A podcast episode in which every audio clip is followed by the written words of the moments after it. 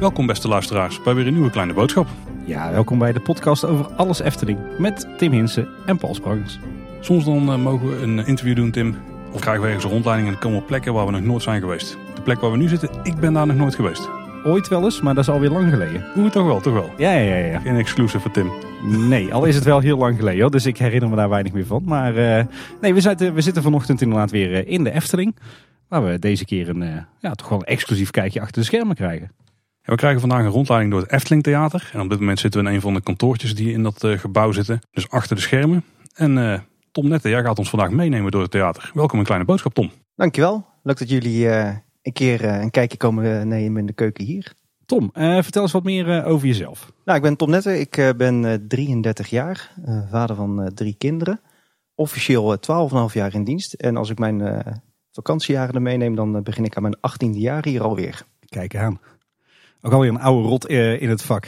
Nou ja, zo voel ik me gelukkig nog niet, maar er begint het wel op te lijken momenteel. En uh, wat, uh, wat heb je zo al bij de Efteling gedaan in die 18 jaar? Nou, ik ben begonnen bij uh, destijds Marenrijk 2, oftewel dat was het Volk van Laaf en het Antropiekplein. Um, in 2008 ben ik vast in dienst gekomen bij de afdeling Elektro. Mijn werkzaamheden waren toen vooral evenemententechniek. Als technicus op, bij de evenementen aanwezig zijn, maar ook um, als toneelmeester hier in het theater bij de musicals. Van daaruit ben ik doorgegroeid naar werkvoorbereider in de afgelopen jaren. En dat is nog steeds de functie die ik vervul. En, en werkvoorbereiden, wat houdt dat in? Eigenlijk in de breedste zin van het woord alles wat maar met uh, technische faciliteiten te maken hebben met onze bedrijfs- en publieksevenementen. Dus alle evenementen die in het park plaatsvinden, daar heb jij waarschijnlijk een vinger in de pap gehad. Ja, dus van het uh, Negenpleinfestijn, Oud en Nieuw, Midsummer Festival, um, de diverse openingen uh, van attracties afgelopen jaren, um, tot alle bedrijfsfeesten die onze reguliere gast niet ziet. En dan, dan regel jij het, het licht, het geluid, het, het podia, dat soort zaken. De, ja, dat is een beetje alle faciliteiten rondomheen. Uh, ook waar nodig, het extra toiletten, um, extra water aan- en afvoer. Um, noem het maar op. Eigenlijk alles wat rondom een evenement geregeld moet worden, dat, uh, dat pak ik op. Maar jij zegt evenementen. Uh, ik uh, meen meegekregen te hebben dat de Efteling uh, het, het, aantal evenementen flink heeft teruggeschroefd. En dat de business unit evenementen niet meer bestaat. Klopt, maar we gaan nog wel um, evenementen weer doen op het moment dat het weer uh, kan. Waar wel het zwaartepunt van onze evenementen zal liggen bij parkbezoek. En een onderdeel van het parkbezoek mag wel dan, dan zijn een uh, plenaire sessie. Of uh, een exclusieve avonduitkoop met aansluitend een diner of een feestavond. Dus we gaan nog wel degelijk evenementen doen, alleen dan in een ander jasje. En we zitten hier op jouw kantoor in het theater. Dus dat betekent dat je naast dat je je bezighoudt met die evenementen ook uh, nog steeds wat doet met het theater. Ja. Voordat ik echt volledig me richtte op werkvoorbereiding, draaide ik aardig wat voorstellingen hier als toneelmeester. Nu dadelijk de evenementen anders ingericht zullen worden, is er voor mij weer tijd om dienst hier in het theater mee op te pakken. Dus als straks Karel weer gaat draaien, dan ben ik in het zwart achter de schermen weer te vinden in mijn uh, oude rol. Dus uh, echt uh, de theatertechneut van de Efteling, uh, kunnen ja, wij jou noemen. Nou, dat klopt. En daar, daar ben, zo ben ik ook hier um, binnengerold. Dus de cirkel is weer, is weer rond. Kijk, dat is mooi. En voordat we daar het theater in gaan lopen, het zal geen kleine boodschap zijn als we daar een kleine geschiedenisles aan vooraf laten gaan. Wij hebben zitten terugzoeken en wij dachten dat een beetje de aller, allereerste voorloper van het theater hier, dat dat toch het poppentheater moet zijn, wat, op het, uh, wat in het Marenrijk ontstaan is. Nee, jij bedoelt inderdaad de, de poppenkast op het, het Antropiekplein. Die opende op 5 juni 1954. En daar hebben tot begin jaren 90 nog poppenkastvoorstellingen plaatsgevonden. Ik heb er nog wel een paar van meegekregen. Ja, ik ook. Sterker nog, als je nou gaat kijken, daar zit nog een stuk van de oude techniek in. En dat blijft toch voor onze theatertechneuten onder ons, als ze daar een kijkje nemen, is het toch even terug de geschiedenis in. Dat is dag één als je binnenkomt in het theater of zo erg nog niet? Nee, maar dat is altijd dag twee.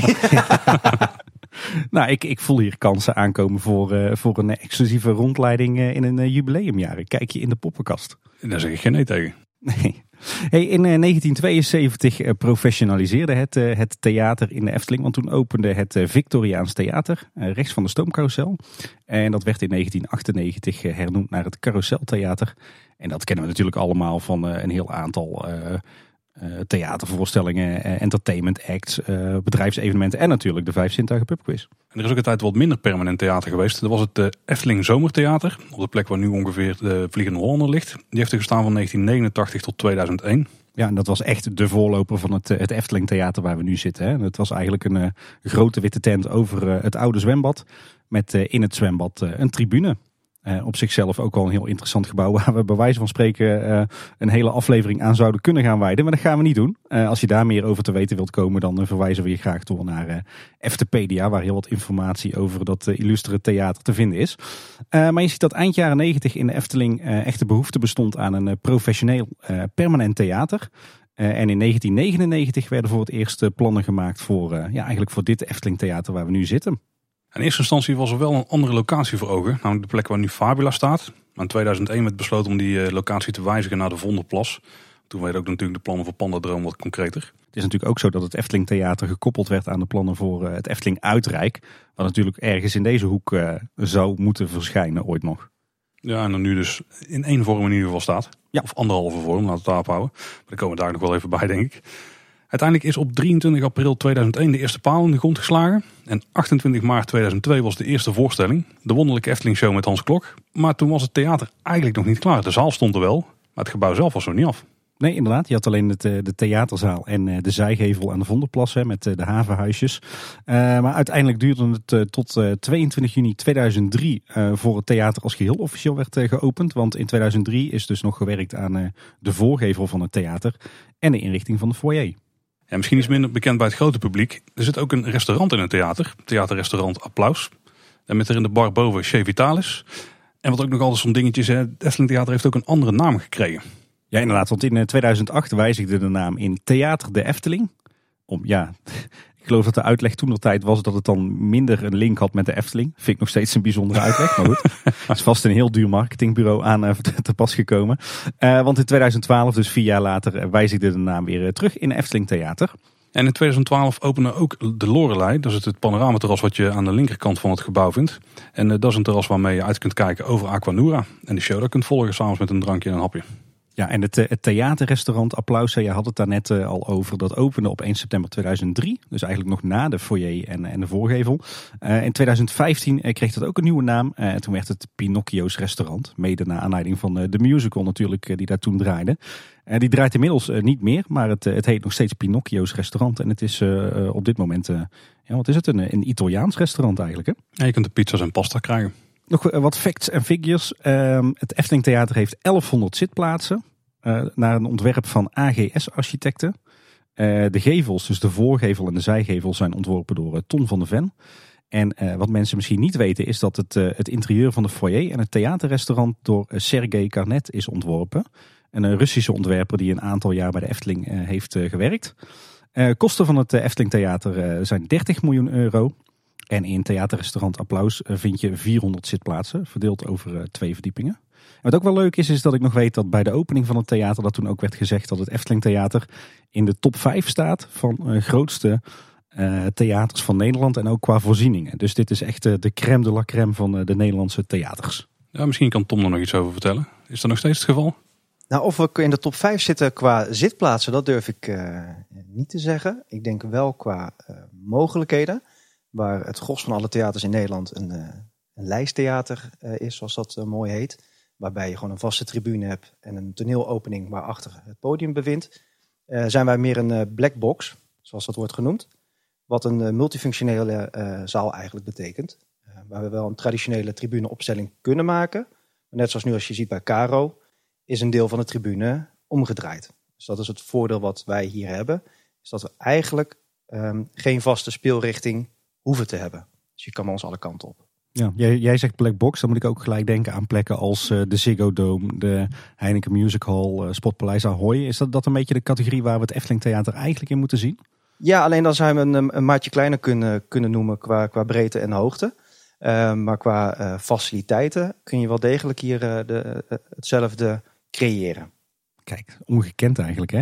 Zou dat een hele bewuste keuze zijn geweest toen het eh, theater werd gebouwd? Tenminste, het is natuurlijk een bewuste keuze geweest, want zo is het uitgevoerd. Maar is het ook een manier waarop de Efteling zich wilde onderscheiden? Want volgens mij was het plan initieel ook om, uh, om echt gewoon shows uit heel Nederland hier naartoe te halen. alle reizende theatervoorstellingen, die worden gemaakt echt op een lijsttheater. Waar je uh, voldoende trekken hebt. Daar zal ik later meer over uitleggen. Met trek is waar je decorstuk of licht aan kan hangen. Dus ons theater is iets anders ingericht dan een regulier theater. Wil niet zeggen dat we dat soort voorstellingen hier niet zouden kunnen doen. Alleen daar zijn we niet op ingericht. Um, alleen destijds is wel echt de wens geweest om hier uh, groots uit te kunnen pakken. Uh, ooit met uh, de constructeur die destijds voor ons de constructieberekening hebben gedaan van het, van het dak en de, vooral de spanten. Um, die was hier een paar jaar geleden voor een herberekening. En um, die zei ook van ja, de directeur destijds zei tegen mij: er moet een vrachtwagen uit het dak kunnen komen. dus dat moet kunnen hier. ja, en zodoende um, hebben wij misschien wel een beetje overcapaciteit als het gaat om uh, uh, gewicht wat bij ons in het dak mag hangen. Maar uh, is dat wel destijds de insteek geweest, ja. Wat, wat, wat mag je per spand hangen? Wij mogen hier 17 ton per spand hangen. dat is volgens veel, ja. ja. Nou, ik weet inderdaad nog wel uit die tijd dat, uh, dat toen het Efteling Theater ontwikkeld en gebouwd werd, dat het echt de bedoeling was dat, uh, dat dit ook echt als uh, losstaand theater zou gaan functioneren. Dus dat hier ook filmvertoningen konden worden gehouden, popconcerten, optredens van cabaretiers, de grootste theatershows. Het was echt de bedoeling dat dat, dat het hier allemaal plaats ging vinden naast de Efteling theatershows en, en de musicals. En, en, dat is natuurlijk nooit echt helemaal van de grond gekomen. Maar goed, dat is een andere discussie. Um, als we even kijken naar de shows die hier wel hebben plaatsgevonden. Er zijn eigenlijk een aantal categorieën. De eerste categorie is toch wel de, de parkshow. Oftewel een show die gratis toegankelijk is voor bezoekers van het Efteling Park. Daarvan zijn er een aantal geweest. Van 2002 tot en met 2004 was dat de wonderlijke Efteling Show. het eerste jaar was dat met Hans Klok. De twee seizoenen daarna met Christian Farla. In de winter van 2002-2003 was hier Pardoes en het Kinderwinterwonderfeest te vinden. In 2005 en 2006 de Efteling Sprookjesshow rond het Hans Christian Andersen jaar. nog steeds voor veel Efteling liefhebbers de favoriete show. In 2007 en 2008 vond hij nog de parkshow Tika is jarig plaats. En daarna is het heel lang stil geweest qua parkshows eigenlijk van 2009 tot 2020 uh, geen gratis toegankelijke parkshows in het Efteling Theater. Maar afgelopen zomer en najaar hadden we hier natuurlijk het Sprookjesboom Zomerconcert. En na de zomer werd dat het Sprookjesboomconcert. Eigenlijk een speciale parkshow die was ingesteld omdat vanwege de coronapandemie heel veel entertainment in het park niet door kon gaan. En in plaats daarvan was hier een, echt een volwaardige theatershow te vinden in het theater. En er zijn ook nog gewoon musicals geweest waar je dan wel een ticket voor moest kopen. De eerste daarvan was Door Roosje. Die speelde in 2003 en 2004. En daarna kregen we De Kleine Zeemermin. Tita Tovenaar was de volgende. Annie was ook een musical die hier heeft gedraaid. Dan hadden we in 2007 Assenpoester. Het jaar daarna The Sound of Music. Toen kwam Sprookjesboom de musical. Die draaide in zomer 2009 en 2010. Daarna kwam The Sound of Music weer terug. Toen Kruimeltje, Droomvlucht de musical. Toen Sprookjesboom een gigantisch avontuur. De Klaas Vaak musical die draaide vanaf 2013. Het jaar daarna Sprookjesboom de musical Een Wonderlijk Muziekfeest. Toen kregen we Pinocchio, De Glaasde Kat, Sprookjesproklade musical. En vanaf september 2018 draait Caro. Waar wij ook mooi de première toen van hebben meegepikt, Tim. Ja, inderdaad. Maar uh, helaas uh, ligt de show Caro inmiddels alweer behoorlijk lang stil. Tom, ik kan me voorstellen dat dit voor jou, ja, hoe moet ik het zeggen? Dit is bijna jouw, jouw cv die we voorlezen, hè? Nou ja, nu het lijstje zo opsomt, dan, dan begin je wel een oude rot te voelen, hè, inderdaad. maar um, nee, daar zitten een paar, daar zitten een paar mooie producties tussen waar ik met veel plezier aan heb aan mee mogen werken. Maar inderdaad, Caro nu iets meer dan een jaar op zijn gat. Nou ja, als we straks door de zaal lopen, dan zie je dat het theater eigenlijk een beetje is achtergelaten als een, nou ja, in ieder geval, ik wou zeggen, een jaar geleden is niet helemaal waar. Natuurlijk, de, de Sprookjesboom is er nog tussendoor bijgekomen. Maar um, ja, we hopen dat we weer, weer kunnen gaan opstarten, zoals we dat mooi noemen. We, hopen met jou mee. Ja, en er is eigenlijk ook nog een, een, derde categorie, een beetje de categorie overige, want er gebeurt nog veel meer in het Efteling Theater. Uh, zo zijn hier een aantal nieuwjaarsconcerten geweest in samenwerking met de Philharmonie Zuid en de Rabobank. Maar natuurlijk ook een heleboel zakelijke evenementen, personeelsfeesten, kick-offs. En ja, Tom, ik denk dat jij ons het beste kunt vertellen wat hier allemaal nog voor, voor evenementen en voorstellingen hebben plaatsgevonden naast de musicals en de parkshows. Nee, ook dat, je kan het zo gek niet verzinnen. Uh, of we hebben het hier wel uh, uh, voorbij zien komen. Diners voor 500, 600 man in de zaal. Tot het EK Bolen voor Vrouwen hebben we hier ook gehad. Een volwaardige bowlingbaan in de theaterzaal. Tot bedrijfsfeesten inderdaad. Ook modeshows voor merkkleding. genoeg de revue gepasseerd hier. Volgens mij laatst nog een, een landbouwbeurs zelfs. Ja, ook. Beursstands, uh, workshops. En natuurlijk uh, illustere Eftelingfeesten. Hè? Ik weet dat ik daar ooit uh, een relatie heb gekregen met Anne in 2005.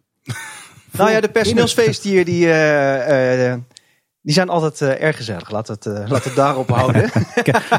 ik heb er veel aan te danken, zullen we ja. zeggen. Nou ja, wat het, wat, het, wat het mooie vind ik vooral ook van mijn werk is... en wat eigenlijk niemand ziet, is dat we... Um, ik neem even nu als Caro even als voorbeeld... waar we op donderdag een voorstelling hebben.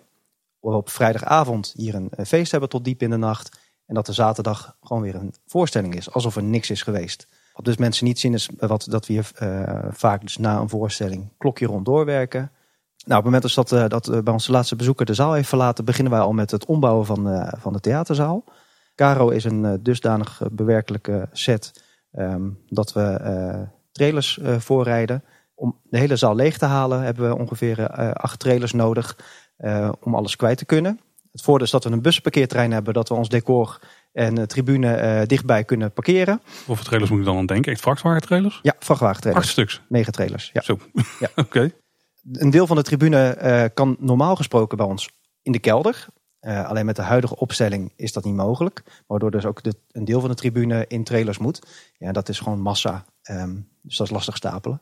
En dat, dat maakt het hier uh, uh, zo multifunctioneel dat je het ene moment heb je een voorstelling.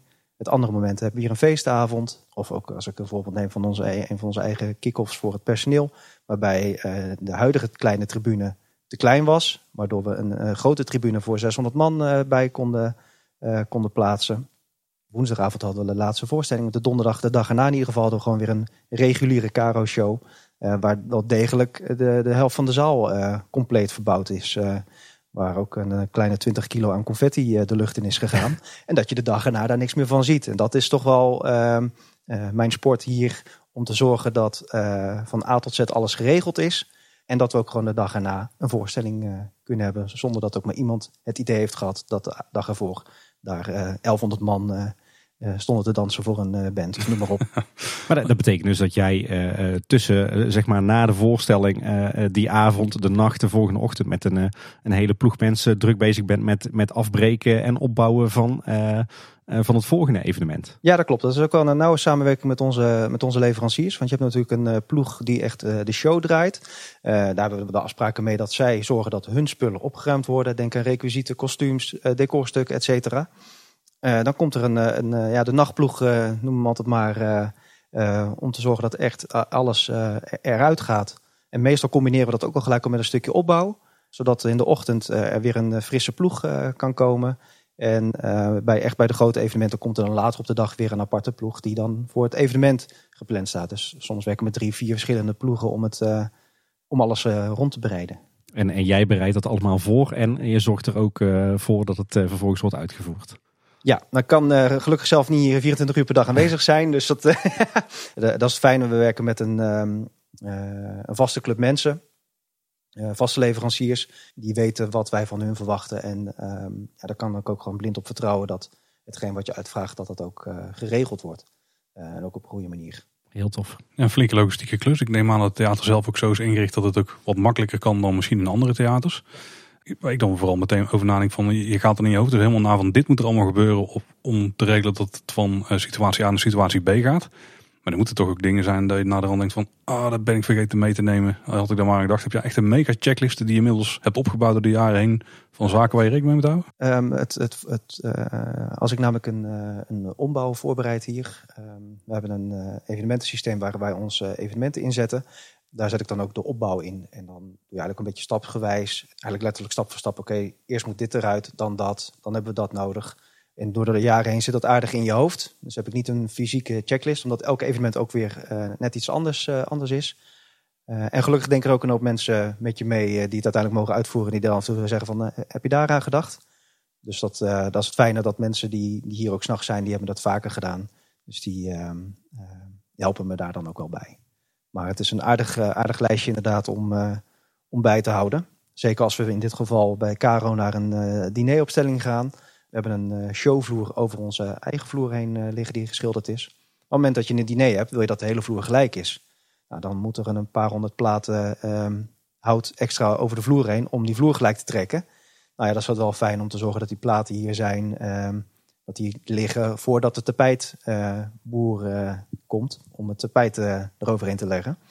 Dat, dat, is, dat is toch wel mooi, want ik denk dat heel veel mensen, ook onze luisteraars, hè, die denken je, je hebt de Efteling, het attractiepark. En oh ja, dan heb je ook nog dat theater, dat hangt er een beetje bij. Maar hier is dus een enorme logistieke operatie gaande. Uh, echt van, van een niveautje zoals we dat kennen bij, uh, bij een, een Ahoy en een Ziggo Dome en een Brabant Halle. Dat, dat hangt er dus gewoon ook nog bij, bij de Efteling. Ja, ja en, dat, en dat is het leuke eraan, dat, dat krijgt niemand mee. Um, en dat vind ik ook het mooiste eraan, op het moment dat je op tijd weg bent zonder dat mensen ook maar iets ervan meekrijgen dat we um, uh, bezig zijn geweest. En het een van de, uh, even los van het theater, toen we nog uh, de Brink hadden en we nog het Zevenpleinenfestijn, of Negenpleinenfestijn daar hadden. Na de laatste zomeravond um, begonnen we gelijk met afbouwen. En ik weet dat ik nog met mijn collega om kwart voor negen het laatste hekje aan het terugschroeven was. En dat in één nacht, of eigenlijk in acht uur tijd, alles weg was. En dat een bezoeker vanuit het verblijf die naar ons toe kwam, je, je stond toch gisteren nog een podium. en dan kan je gewoon, je gewoon trots kan zeggen. Dan sterker nog, acht uur geleden stond hier nog een podium. En alles is weg. En die verbazing in zijn blik, dat is dan, ja, dat is een, dat, een compliment kan je dan eigenlijk niet krijgen. En dan heb, heb je het wel over dat je met 40, 50 man in zo'n nacht daar um, bezig bent om alles in één nacht weg te krijgen. Maar dat is dan wel onze sport om eigenlijk niet gezien te worden. Heb je het andersom ook wel eens gehad? Dat je hier een evenement had, uh, bijvoorbeeld op donderdag en dat je woensdag dan nog een show gaf. En dat dan degene die dan de dag na het evenement dat eraan kwam, dat hij zei van, hoe ga je dit ooit voor elkaar krijgen? Want morgen moeten wij dit en dit gaan doen. Nou, de, de, ehm, ik weet dat uh, destijds bij de opening van Aquanura, niet hier ver naast, naast het theater natuurlijk, dat de Amerikanen zoiets hadden van, ehm, hoe, hoe, gaan jullie na twee weken bouwen, zorgen dat hier morgen alles weer weg is. En dat we ook in één dag tijd ehm, bijna alles volledig weggehaald dat die Amerikanen ook echt zoiets van, ja, maar dat, hoe dan? Ik zei, ja, dan, gaat, dan ga je vanzelf zien. Heel veel mensen hebben geen idee wat er allemaal bij uh, komt kijken. En ook de hoeveelheid vaak van, van uh, het aantal techneuten wat er dan uh, rondloopt. Maar dat is wel de, de logistieke puzzel. Keer op keer om te leggen, om te zorgen van oké, wat kunnen we het, het, maximale eruit halen. En, en soms word je ook echt wel tot je, tot je limiet gepusht, ook door onze verkopende kant. Die zeggen van ja, maar als ik als je dan eerder klaar bent, dan kun je nog even een, uh, uh, een lunchje tussendoor uh, stoppen. We kunnen nog even ergens tussendoor lunchen, of een, zodat we s'avonds weer een, een, voorstelling kunnen hebben. Dus dat is af en toe is dat wel de, de grenzen opzoeken van wat je in de, in, in, in de meest korte tijd kan, kan doen.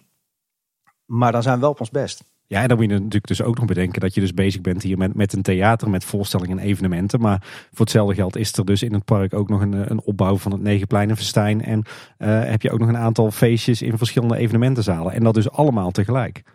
Ja, de, ehm, een van de, de, de, de uh, zwaartepunten die we toen hebben gehad was Hoppenbrouwers, die ehm, bestond 100 jaar. Dus die kreeg koninklijk predicaat hier met een diner. Terwijl ondertussen het Negenpleinenfestijn ehm, in het park ook werd opgebouwd en er nog wat andere randactiviteiten aan vasthingen. Ja, dan is het echt wel even alle zeilen bijzetten. En dan ook het, ik zeg het, het werk goed verdelen onder onze leveranciers. Zodat iedere leverancier zich kan focussen op zijn of haar project. Dan is het inderdaad wel eventjes aanpoten. Ja, jij zegt net, ik ben werkvoorbereider evenementen bij de Efteling. Maar als ik het zo hoorde, ben je eigenlijk gewoon de technisch producer van de Efteling. Ja, dat, zo, zo, zo, is het inderdaad. In, in, in het evenementenwereldje word je dan eigenlijk technisch producent genoemd. Uh, die rol kennen we hier niet binnen de Efteling, dus vandaar de rol werkvoorbereider. Ook ik ben hier s'nachts uh, te vinden. En wat dat betreft geen twee linkerhanden. Dus ook bijvoorbeeld met de Winter Efteling afgelopen seizoen ook weer de nacht ingegaan om bij de elektroafdeling bij te springen om ehm, daar de opbouw mee, mee te helpen. Dus het is in de breedste zin van het woord inderdaad van tot met de opdrachtgever aan de tafel zitten van oké, wat gaan we doen? Tot inderdaad met je, met je laars in de blubber uh, kapels trekken. Um, maar dat vind ik ook nog gewoon steeds leuk om te doen. En het leuke is zeker in de, in de, uh, in de avonden en de nachten als we hier aan het opbouwen zijn. Uh, ondanks dat we allemaal collega's en leveranciers zijn, is het wel één, één gezellige groep mensen die het maar wat leuk vinden om met z'n allen hier bezig te zijn. Dat maakt het dan ook gewoon heel leuk om te doen. Ik kan me voorstellen, jij hebt denk ik een, een, een droombaan voor heel veel mensen. Ja, ik, eh, ik doe het nog steeds met eh, heel veel liefde en plezier. Ja. Kijk, een hoop dingen waar we het net over hebben gehad, die gaan natuurlijk om het snel ombouwen van de zaal. Dus ik denk dat we daar dadelijk ook wel wat elementen van gaan zien. Dus ik Zeker. wil daar heel veel van weten. Zullen ze het theater zelf in gaan? Ja, uh, Tom, ga jij ons uh, rondleiden door uh, het Efteling Theater voor de schermen en achter de schermen? Gaan we doen.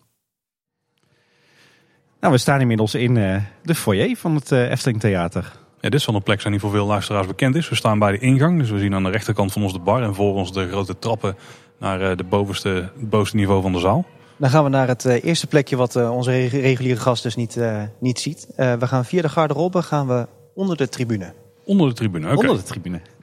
Kijk, een dubbel uitgevoerde deur. Dat zal ook voor de geluidsisolatie zijn, denk ik. Ja, maar daar zal ik dadelijk nog wat meer uh, over uh, vertellen. Um, maar inderdaad, we hebben namelijk ook als we bijvoorbeeld bedrijfsevenementen hebben... een band in de zaal staan en in de foyer een, een duo... of dat mensen daar rustig een kop koffie kunnen pakken.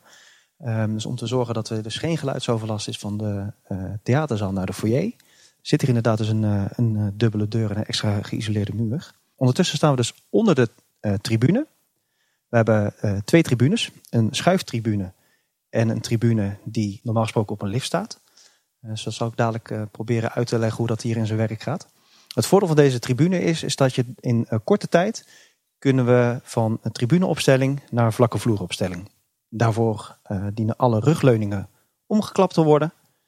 En vervolgens ehm, via een aantal motoren kun je de tribune volledig inschuiven.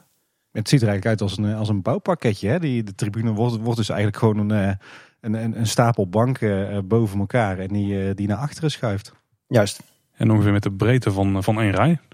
Je ziet ook een elektromotor in dat zitten. En dit is dus ook de, de originele vloer van het theater. De, de vloer ja, waar we nu dit is, dit is de, de, de, de vloer die eigenlijk door de hele zaal heen loopt.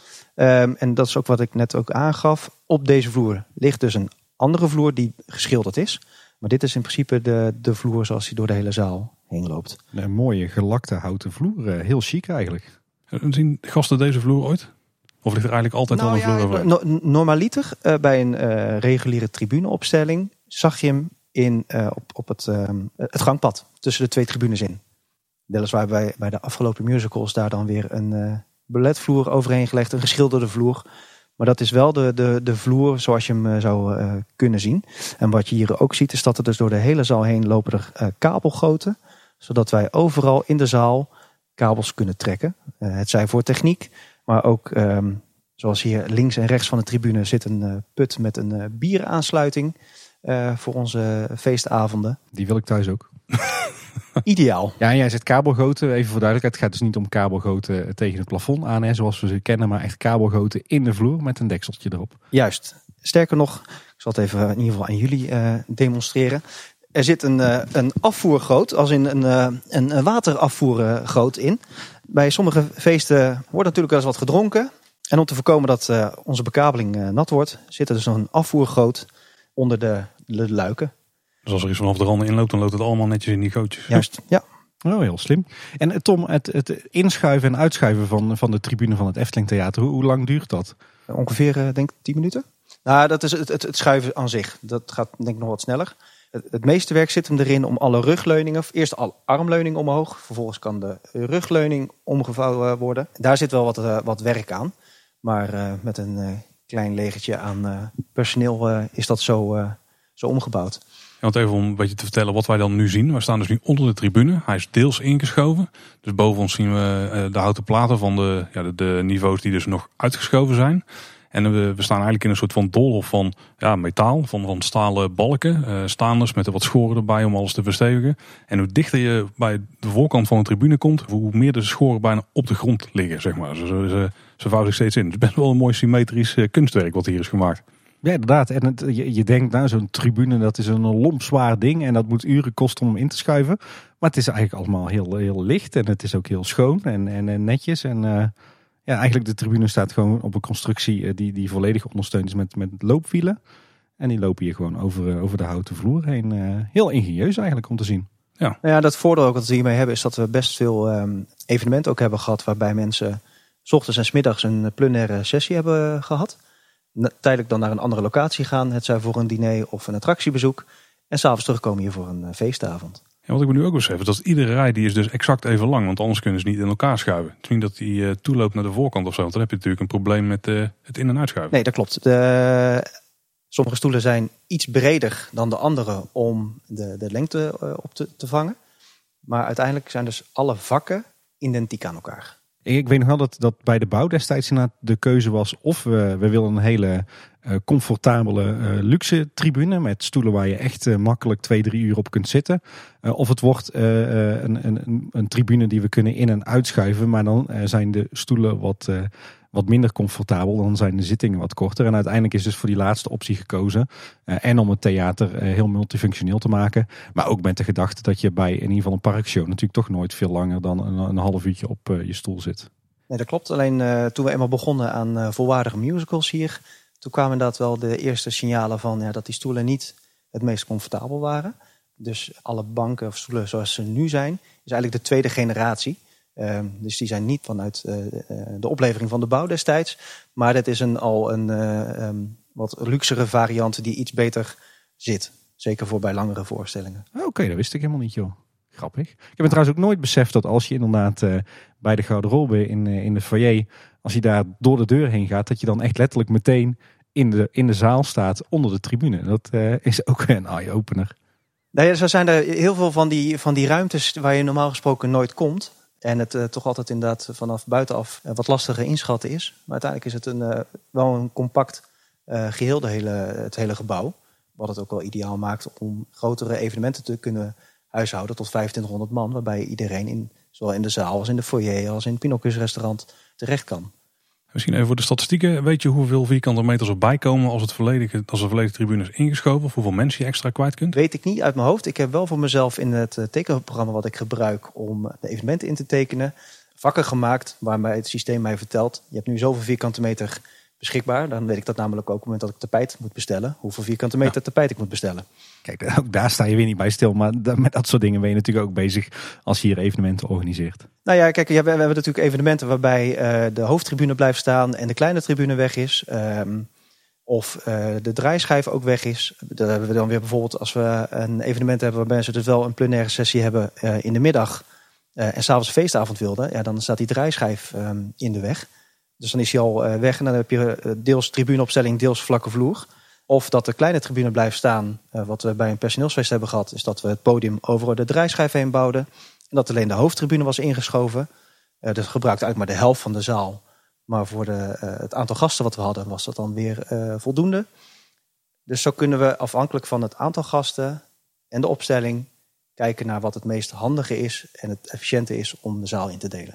Super multifunctioneel dus eigenlijk dan denk ik dat het nu een uh, mooi moment is om uh, de zaal in te lopen. Om de tribune vanaf de andere kant uh, van dichterbij te bekijken. Goed idee, we gaan er niet onderdoor kruipen, denk nee, ik. Hè? Nee, dat wordt heel lastig. Daar pas ik niet, niet onderdoor, nee, met mijn coronakilo's. En er, er, zit een luik in de tribune, alleen daar kunnen we nou niet bij. Komen we zo weer in de, de servicegang achter de garderobe terecht. En hier wordt je jas opgehangen. Het zijn nogal wat, wat kleerhangertjes die hier zitten. Ja, we lopen nu dus eigenlijk zoals tijdens een normaal theaterbezoek gewoon door de foyer richting de zaal.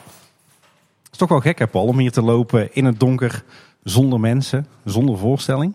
De zonder mensen hebben we in de theaterzaal wel eens gestaan, Tim. Ja, alleen Olaf Vugts was er toen ook bij. ja. toen waren we nog al laat met ons de laatste, ja. Kijk, en dan gaan we op de reguliere manier de, de theaterzaal in.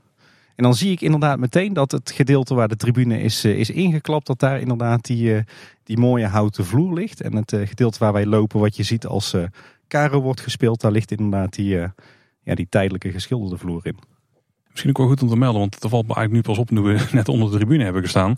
Hij schuift niet helemaal. Hè? Er blijven altijd wel twee, drie rijen misschien staan. Ja, de, even kijken. De um, laatste twee rijen blijven staan. Maar dan heb je nog steeds echt een flinke muur aan ingeschoven tribune. Ja. Er komt echt veel ruimte bij. Kan je het zien onder het balkon? Er hangt een zwarte rails. Op het moment dat wij onze tribune inschuiven voor een feestavond, kunnen we daar een gaasdoek in hangen zodat, we de, uh, zodat de tribune uit het zicht ontnomen wordt. Uh, waarom een gaasdoek? Uh, onze luchtbehandelingssysteem blaast van onderuit de tribune verse lucht de zaal in. Dus op het moment dat daar een volledig zwart doek neerhangen, kan die lucht eigenlijk nergens heen. Dus vandaar dat wij kiezen voor, we hebben gekozen voor een zwart gaas. zodat dus de verse lucht wel gewoon de zaal in kan. Maar dat je bij een ingeschoven tribune de tribune niet meer ziet. Slim. Hey Tom, we staan nu in de, de, de theaterzaal zelf. Onze luisteraars uh, kennen die natuurlijk uh, vanuit de verschillende voorstellingen en musicals. Maar het werklicht staat ook aan en ik zie ineens allemaal hele spannende technische dingen. Kan je ons eens vertellen wat we zoal uh, zien nu? Van beneden naar boven ehm, beginnen we met eh, de draaischijf. De draaischijf is eh, speciaal ontwikkeld voor, uh, voor Caro. In de draaischijf zitten ook luiken welke het water doorlaten van het waterscherm. Straks zal ik jullie even meenemen naar de kelder, zodat je kan zien hoe dat onder het podium in zijn werk gaat. Daarboven hangt ja, de hoed, zoals wij hem eigenlijk noemen, van Caro. Nu nog gecamoufleerd met sprookjesboomgroen. En in die cirkel zie je ook het watergordijn hangen. Dat is de binnenste cirkel. In die cirkel zit een, een, waterbak voor een paar honderd liter water. Waar we mee dus druppels kunnen laten vallen. Er zitten 360 nozzels in de cirkel. En iedere nozzel kunnen dus individueel een druppeltje laten vallen. Maar het water voor, de, voor het watergordijn zit al in die hoed, zeg maar, voordat de show begint? Juist. Oké, zo. Dus voordat, voordat de voorstelling begint, uh, een paar uur voorafgaand beginnen wij met de RIC-check, zoals dat dan mooi heet. Dat houdt in dat we alle speakers gaan controleren, alle lampen gaan controleren, de bewegingen van de lampen, de takels, waar we ehm, onze acteurs mee omhoog en omlaag mee hijsen. ook het watergordijn, waar dus een testprogramma wordt gedraaid om in ieder geval te kijken of dat alle nozzels hun werk goed doen. In dit geval hebben we hem nu helemaal leeg, leeg gehaald, omdat we natuurlijk voor langere tijd stilstaan. Na de voorstelling, het water valt ehm, vanuit het watergordijn in een opvangbak onder de draaischijf. En die pompen we elke, na elke voorstelling pompen we die leeg. Zodat er geen water meer ehm, overblijft. En is de draaischijf van Caro, is die nu verwijderbaar? Of als je nu een evenement hier hebt, dan moet je er altijd omheen of overheen bouwen? Nee, hij is dus wel gemaakt dat je hem dus kan verwijderen. Het is een, uh, een complex ding. Uh, met name positionering van de wielen, zodat hij met zo min mogelijk wrijving kan draaien. Dus op het moment dat wij dus echt naar een volledige loadout gaan, zoals we, dat, zoals we dat noemen, waar de draaischijf ook weg is, dan kost het ons ongeveer anderhalve dag tijd om terug te bouwen. Oh, dat is inderdaad wel dan het overwegen waard om er gewoon iets overheen te bouwen, ja. Ja, ja de draaischijf is heel bewerkelijk en dat komt gewoon heel erg nauw dat hij uh, goed terug op zijn plek komt. Ik zal nog eventjes ehm, demonstreren dat het eigenlijk de, de, tribune vrij makkelijk in en uit te schuiven is. En er hangt gewoon een handbediening aan, eh, aan de tribune eigenlijk als een soort afstandsbediening. De twee knoppen heen en weer. Meer zit er ook niet op. Meer kan die ook niet. En op deze manier trekt uh, de onderste rij banken, je haakt in de tweede rij. En die trekt die dan weer mee, et cetera, et cetera. En andersom werkt het uh, in de omgekeerde wereld terug. Het inschuiven van de tribune zelf, dat duurt dan echt maar misschien maar twee minuten of zo. Ja, dat is, dat is het werk niet. En het, en het teruggaan naar een, uh, um, naar, uh, naar, naar, naar, banken is dus uh, is eigenlijk vrij makkelijk uh, te creëren. Ja. De armleuningen die vallen in een soort vergrendeling. Nou, die gaan ook met meerdere tegelijk. Ja. En zo kunnen we inderdaad makkelijk een, van een vlakke vloer naar een tribuneopstelling gaan. Kijk, mooi om een rijdende tribune te zien. Soldaat van Oranje is er niks bij. Ik wou zeggen Harthof ook niet, maar dat, dat terzijde. En dit is wel een mooie. Hier kun je wel goed zien dat het inderdaad allemaal zo is gebouwd dat het heel snel omgebouwd kan worden. Dus dat is wel een van de dingen die jullie heel erg helpen, denk ik. Zeker, zeker. Als we nog verder naar boven gaan kijken, wat zien we dan? Want tot nu toe zijn het vooral nog zaken die ons ook opvallen als we hier in de zaal zelf zitten. Maar we komen nu een beetje op het punt waar het al iets minder op gaat vallen. Nou, wat, wat veel mensen bijvoorbeeld uh, niet weten en niet zien, is dat het pand heeft bijvoorbeeld een sprinklerinstallatie. En het moment toen wij de, de hoed gingen, gingen plaatsen, um, bedekten wij een deel van het eh, gebied waar wat de sprinklerinstallatie wordt eh, bedekt als het ware in geval van. Omdat we hier zo lang met deze productie staan, zit er dus ook een sprinklerinstallatie in het decor verwerkt. Oh. Wat het aan de andere kant ook wel weer spannend maakte, want er zitten ook vlammen in Karo. nou, en uh, ik weet niet precies bij hoeveel graden er zit een glaasje in. En zo'n glaasje uh, breekt bijvoorbeeld bij 80 graden. Ik weet even niet precies wat, uh, welke variant er bij ons uh, nu in zit. Maar we hebben dus al wat testen gedaan met, uh, met onze vlammen die in de vloer verwerkt zitten. Ja, kunnen wij zonder problemen vlammen produceren zonder dat zo'n glaasje breekt. En gelukkig kan dat. Gelukkig, oké. Toch mooi dat over dat, ja, over dat soort dingen moet natuurlijk ook uh, nagedacht worden. Ja, ja inderdaad. En, en, en uh, rookmelders zitten in het, in het decor verwerkt. Omdat het, de, de, cirkel bij elkaar, dat is een, toch een flinke oppervlakte wat het, wat het bedekt als het ware. En die sprinklers, zitten die dan wel aangesloten op de normale sprinklerleiding? Ja. Nou, oké, okay, ja, wel. Ja. ja. Theoretisch gezien zou de hoed er ook uit kunnen. Uh, dus mocht een, uh, een evenement dat echt nodig hebben en de tijd en de ruimte is er, is de constructie volledig demontabel. Uh, inclusief sprinklerinstallatie. Maar dan ben je wel even bezig. Ja. Hey, en als, ik dan, eh, als we dan eh, even naar de zaal kijken en onze rechterhand de tribune, daarboven zit het, het balkon. En daar zie ik een hele enorme ruimte zitten. Dat, dat is onze regieruimte. Lopen we dadelijk eventjes naartoe, want ik wil jullie dadelijk ehm, eerst meenemen naar de kelder. En dan eigenlijk via het, trappenhuis naar boven. Zodat ik op elk niveau van het pand, of in ieder geval van de zaal, kan aangeven waar we zijn en wat de toepassing daarvan is. Cool, want ik zie ook inderdaad, ja, normaal gesproken als je naar boven kijkt, dan zie je een zwart gat. Maar nu de werkverlichting aanstaat, zie ik uh, een aantal uh, flink wat catwalks. En ik zie daarboven nog een hele roostervloer. En uh, oeh, wordt een flinke klim dadelijk, Paul, denk ik. we zijn getraind. Het is 14 meter naar boven. Dus valt mee. Want als we kijken naar de huidige opstelling, dan hebben we rondom de hoed zit eigenlijk nog een hele truscirkel van, nou, ik denk wel een diameter of, uh, denk wel een meter of 15 of zo. 20 zelfs. 20, zo. Ja. En die hangt vol met lampen en die kun je nog net zien volgens mij als je hier gewoon bent en de showverlichting staat aan. Maar alles wat daarboven gebeurt, daar, is normaal gesproken lijkt dat een zwart plafond. Maar die kun je ook gewoon, nog, daar kun je gewoon staan. Er zijn echt gewoon uh, lichtbruggen van, nou, ja, die spannen de hele, de hele breedte van, van het pand door. En die gaan ook een heel eind uh, de hele lengte over. Kunnen bijna in, op in elke hoek van de zaal, uh, ook de delen die je als gast niet ziet, ophangpunten creëren. Het zij voor licht of geluid of decorstukken. Ja, want dat zijn echt bruggen met daar langs, ja, ik denk gewoon pijpen waar je dan een lamp op kunt monteren, als ik het goed zie. Ja, de, de, de bruggen, zoals, we, zoals je die ziet, dat noemen wij de, we hebben de zaalbruggen. dan heb je nog zijbruggen die normaal gesproken boven het podium hangen. Nu met Caro zit het podium natuurlijk niet daar. Maar de zaalbruggen zijn voornamelijk in uh, bedoeld om uh, verlichting te hangen. En het uh, voordeel dan bij, bij ons is dat onze bruggen aan weerszijden ophangmogelijkheden hebben. Regulier theater heeft meestal maar één kant van de brug waar je lampen kan hangen. En dat is gewoon richting het podium. Ja, logisch, maar bij ons kunt het aan beide kanten.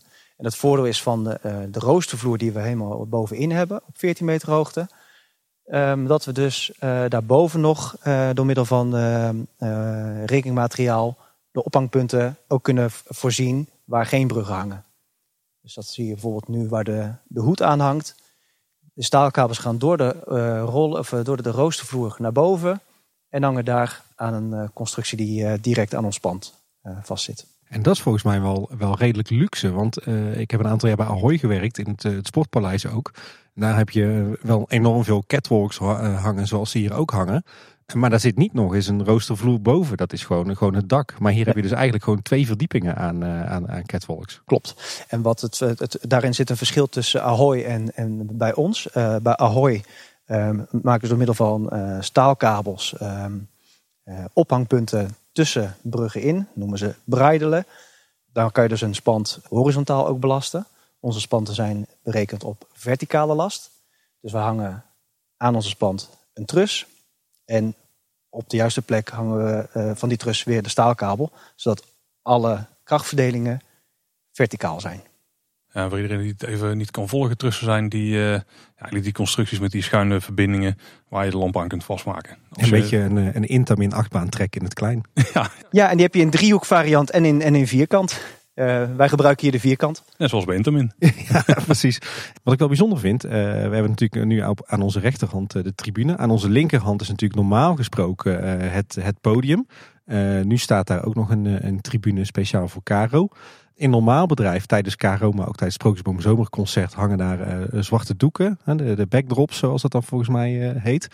En daarachter zie ik ja, echt een, een hele utilitaire ruimte. Ik zie een hoop beton en akoestische panelen en, en, en een hoop nooddeuren. Dat is dan normaal gesproken de achterkant van het podium, denk ik. Hè? Ja, je, creëert magie tot aan, het, tot aan het podium, tot aan het doek. En eigenlijk na het doek is het niks anders dan een, um, een grote hal eigenlijk. Een loods, ja. Een, een loods met een flinke stalen constructie. en inderdaad akoestische panelen om de akoestiek in de zaal te beïnvloeden. Maar ook dikke betonnen muren. En dat geldt ook uiteindelijk voor onze dakconstructie. Om het geluid bij feestavonden binnen het pand te houden.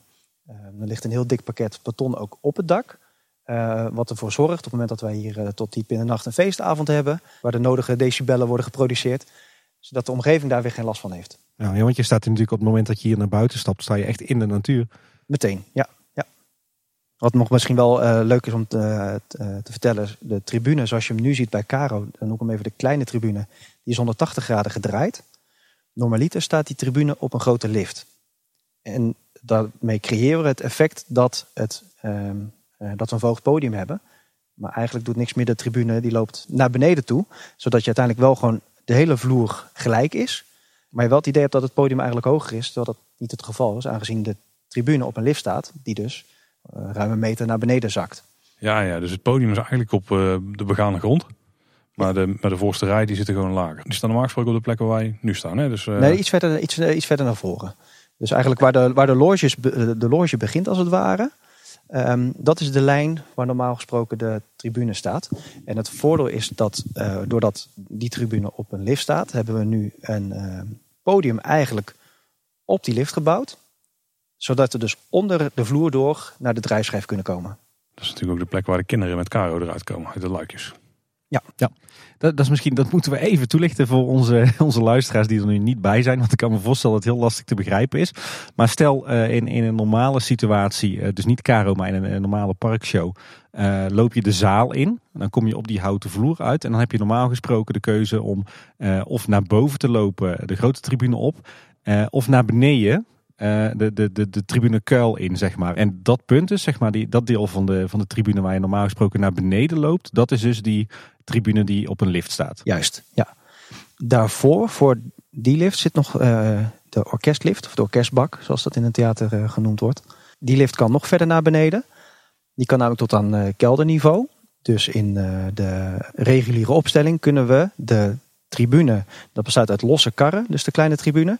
Die kunnen we op de lift van de orkestbak rijden en uiteindelijk zo in de kelder parkeren.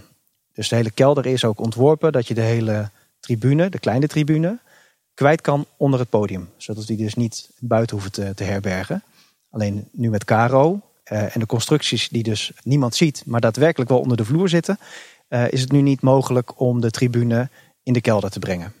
Een hele transformer, dit, uh, thea deze theaterzaal. Ja, er gaat echt een wereld voor me open wat hier allemaal kan. Er zijn uh, bij de timelapse filmpjes waarin je de, ziet hoe de tribune in en uitgeschoven wordt. Maar ook een hele transformatie van Sprookjesboom naar feestavond terug naar Sprookjesboom in één week oh. tijd. Oh, cool. Ja. Nou, we zullen die linkjes zullen we in onze show notes zetten. En die vind je natuurlijk bij de aflevering op uh, kleineboodschap.com. Dan lopen we eigenlijk richting ja, backstage als het ware. Nou, Tom, dan heb ik nog één vraag. Want als ik uh, op de grote tribune zit uh, en uh, ik kijk zeg maar naar voren, kijk op het podium, dan zie ik links en rechts de zijwanden. Maar aan beide zijwanden zit, zitten een soort gekke ja, schuine uitstulpsels, wangen. Wat, wat, wat zit daarin? Waar, waarom hangen die daar? Ja, dat noemen wij de, dat zijn onze koven. En een koof wordt gebruikt om frontlicht in de reguliere opstelling toe te passen die wat van meer van de zijkant komt, die kan wat lager. En dat geeft de lichtontwerper uh, meer mogelijkheden om met meerdere invalshoeken decoren en acteurs uit te, te lichten. En, en, je kan ook in die koof komen? Ja, dus ze zitten uiteindelijk vanuit het traphuis waar we dadelijk naar boven lopen, heb je vandaar ook de mogelijkheid om in die, uh, in die te komen. Ja, je zegt naar het traphuis, dan ga ik er toch nog een vraag in slingeren, want ik ben er echt van onder indruk. Want we hebben die bruggen dus hangen bovenin. Dus om, dus om het even een beetje beeld erbij te schetsen, die hangen ongeveer een meter of drie denk ik onder het plafond. Maar dat is dus het hele punt. Het plafond zelf is dus die, een roostervloer en die spant echt gewoon, daar, daar is gewoon echt het plafond. Als hier plafondplaten in zouden zitten, zouden ze op dat punt zitten. Maar daarboven kun je dus ook nog lopen. Ja. Dus echt het hele plafond is gewoon hier beloopbaar en dan kun je het ding doorheen monteren. Dus echt super indrukwekkend. Ja. Maar de vraag daarbij is, ik hoop wel dat jullie lift hebben naar boven. Nee. Al die lampen moeten gewoon op de schouder naar boven als het nodig is. Nee, we hebben gelukkig wel uh, gelukkig uh, takels. We hadden takels, we zijn overgestapt naar puntlieren. En een uh, puntlier wil zeggen dat we door middel van een computer kunnen we de lier bedienen. Op basis van snelheid, uh, acceleratietijd, deceleratietijd. Waarmee je dus ook uh, bewegingen kan programmeren. en uiteindelijk ook daarmee mensen mag hijsen of eigenlijk vliegen. Maar is het zo dat, dat er wel een paar doorvoerpunten zijn? Want als je terug naar boven moet, dan, neem je, dan, dan kun je dan met zo'n lier naar boven takelen? Nou, wat we dan uh, doen is dan wordt uh, één takel, uh, dat wordt dan toch even op de schouder en mee naar boven nemen. Die hangen we dan boven de roostervloer. Dan hebben we de mogelijkheid om een stuk van de vloer van de rooster eruit te halen. Zodat we grotere delen door de vloer naar boven kunnen krijgen. En daar zit inderdaad wel, daar zit wel wat tijd in. Om, zeker bij een opbouw als, als Caro, die toch uit mijn hoofd twee maanden in beslag heeft genomen ja, daar zit wel de nodige tijd om alle materiaal eerst boven te krijgen. En alle verlichting die op de bruggen komt te hangen, wordt die dan ook met een taak naar boven gehaald of is daar een liftje voor? De, meeste van de lampen die in de bruggen hangen, die zijn van het theater zelf. Dus die blijven ook op dat niveau hangen. Ah. Ja. Maar bijvoorbeeld de cirkel, zoals je hem ziet hangen, die wordt eerst eh, in takels eh, gehangen. Zodat we de lampen op eh, werkniveau in kunnen hangen, bekabelen, testen. Uiteindelijk wordt hij op de juiste hoogte gehangen. En als alles functioneel is en ehm, passend bij de, bij de hele setting, wordt hij ehm, doodgehangen, zoals we dat noemen, aan staalkabels. Zodat hij dus niet meer in een takel hangt, eh, maar daadwerkelijk met een staalkabel fysiek vastzit aan het plafond. ja, zonder dat daar nog speling op zit. Ja, je zegt Paul, dat is ingewikkeld. Maar ik weet bijvoorbeeld bij, bij Ahoy, eh, als je daar eh, een show ging opbouwen, dan moest er dus echt riggers de spanten in. Dus echt op, eh, op een enorme hoogte op een spand lopen. Om ervoor te zorgen dat je dus die trussen kon gaan ophangen. En dan is zo'n roostervloer over, de, over het volledige eh, dak is toch best wel een luxe ten opzichte van de situatie in heel veel andere venues. Zeker. Dan gaan we eventjes naar, eh, naar backstage. En dan eh, ook weer eventjes ehm, eh, leuk om voor jullie te zien eh, wat één deur van de ene ruimte naar de andere ruimte kan betekenen. Want inderdaad, van een eh, nette inloophal naar eh, de loods achter de schermen. Zo ja, dat is ineens een verschil, ja. We gaan van een houten vloer naar een betonnen vloer. Ja, Het is inderdaad backstage, ja. Dan geven we ook meteen een trap de kelder in. Ik zie ook wat eh, servermateriaal hangen. Zal denk ik misschien voor de takel zijn. de, de, de, de, eerste kast die je hier eh, ziet is ehm, eh, het distributiegedeelte wat we gebruiken om alle data naar alle intelligente lampen te krijgen. Ah, Ook naar onze dimmers. Dan hangt hier een, een groepenkast voor onze speakers. Wat bijvoorbeeld ehm, in geval van een brandmelding wordt ons geluidssysteem uitgeschakeld. Zodat je ook direct eh, de slawoep kan, eh, kan horen. Dus ook dat soort dingen zijn meegenomen in het hele pand. Dus eh, je ziet een, een groene stopcontact. Groen is bij ons een geluidsgroep. Oftewel op het moment dat er een calamiteit is, wordt die groep uitgeschakeld. Zodat gelijk iedereen weet van oké, er is iets aan, aan de hand. Heel chic, heel chic. Nou ja, dan hebben we eh, knoppenpaneel als het gaat om werkverlichting.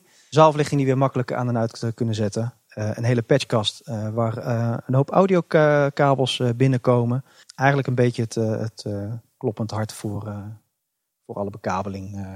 Ja, en het is wel mooi wat jij zei inderdaad. Want we staan hier net, net achter eh, eh, het zwarte doek, zeg maar. Wat normaal gesproken achter de, de tribune van eh Caro hangt. Ja, en je staat hier echt ineens in een, in een echt een betonnen hal. Met overal kabels en kabelgoten. Ehm, heel, er is volgens mij ook heel veel gebeurd aan, aan akoestiek. Hè? Want ik zie van die cementvezelplaten aan, aan de wanden. Er hangen volgens mij akoestische plafondplaten in het dak. Ik zie inderdaad alle sprinklerleidingen lopen. Dit is echt... eh, ja, dit is vooral gericht op, eh, op de techniek en het, eh, het faciliteren van de show, deze, deze hoek. Ja. Is het nou ook zo dat de plek waar we nu staan, want hier zijn ook een paar grote nooddeuren. Zijn dit de deuren die uitkomen bij de Vondelplas, bij de Aquanura vijver? Ja, dat zijn ook weer van die ja, mensen die normaal gesproken niet door die deur gaan. Je gaat letterlijk van de ene wereld Ja. naar, de, naar de andere wereld. We staan bijna op de Aquanura vlonder inderdaad. Ja, Ja, inderdaad. En We staan hier dus eigenlijk eh, achter die, die eh, havenhuisjes hè, van Tom van der Ven. Ja, en dan kom je eigenlijk direct eh, op het eh, backstage gedeelte uit. Hey, Ik, ik zie hier ook een mooi bord hangen van eh, de toneelhijsinstallatie. Wat moet ik me daar in vredesnaam bij voorstellen? Elk theater heeft een, eh, een, een trekkenwand. Eh, Een klein stukje geschiedenis daarover. De, de naam wand komt er van, van oorspronkelijk vandaan dat de trekken die boven het podium hangen. Dat zijn, kun je eigenlijk ja, nog even trus, trusdelen. Die aan staalkabels hangen, die kunnen op en neer bewegen. Voorheen eh, was er dus een hele wand met eh sledes als het ware. Dus elke trek had een eigen eh slede. En in die slede werden kluiten gelegd. Dus op het moment dat er 300 kilo aan lampen aan een trek hingen, werd er 300 kilo aan contragewicht gehangen. En werd er met een dik scheepstouw, kon de trek bediend worden door één persoon. Ja, dus eigenlijk de, de decorstukken die je zeg maar op kunt hijsen en neer kunt laten tijdens een voorstelling. Juist. En vandaar de, ja, de, de, de, de trekkenwand. Alleen de wand ehm, is er niet meer. Eh, in ieder geval toen dit theater werd gebouwd, ehm, werd het al gebouwd volgens de standaarden van eh, destijds. Ehm, want alle handtrekkenwanden, zoals, eh, zoals die worden genoemd, ehm, zijn niet meer toegestaan in Nederland. Of in ieder geval met een aanpassing. Waardoor wij dus elke, eh, elke trek heeft een, een eigen lier. Waarmee we dus de trek op en neer kunnen laten bewegen. En achter jou, Tim, staat dus de, de computer die dat, die dat bedient. Zo, dat is ook nog een heel apparaat joh. Bij ons heeft iedereen een, eh, een eigen inlog, zodat je op eh, gebruikersniveau ook aan kan geven wat men wel en niet mag bedienen. En in het, op het scherm zie je eigenlijk een overzicht van al onze ophangpunten.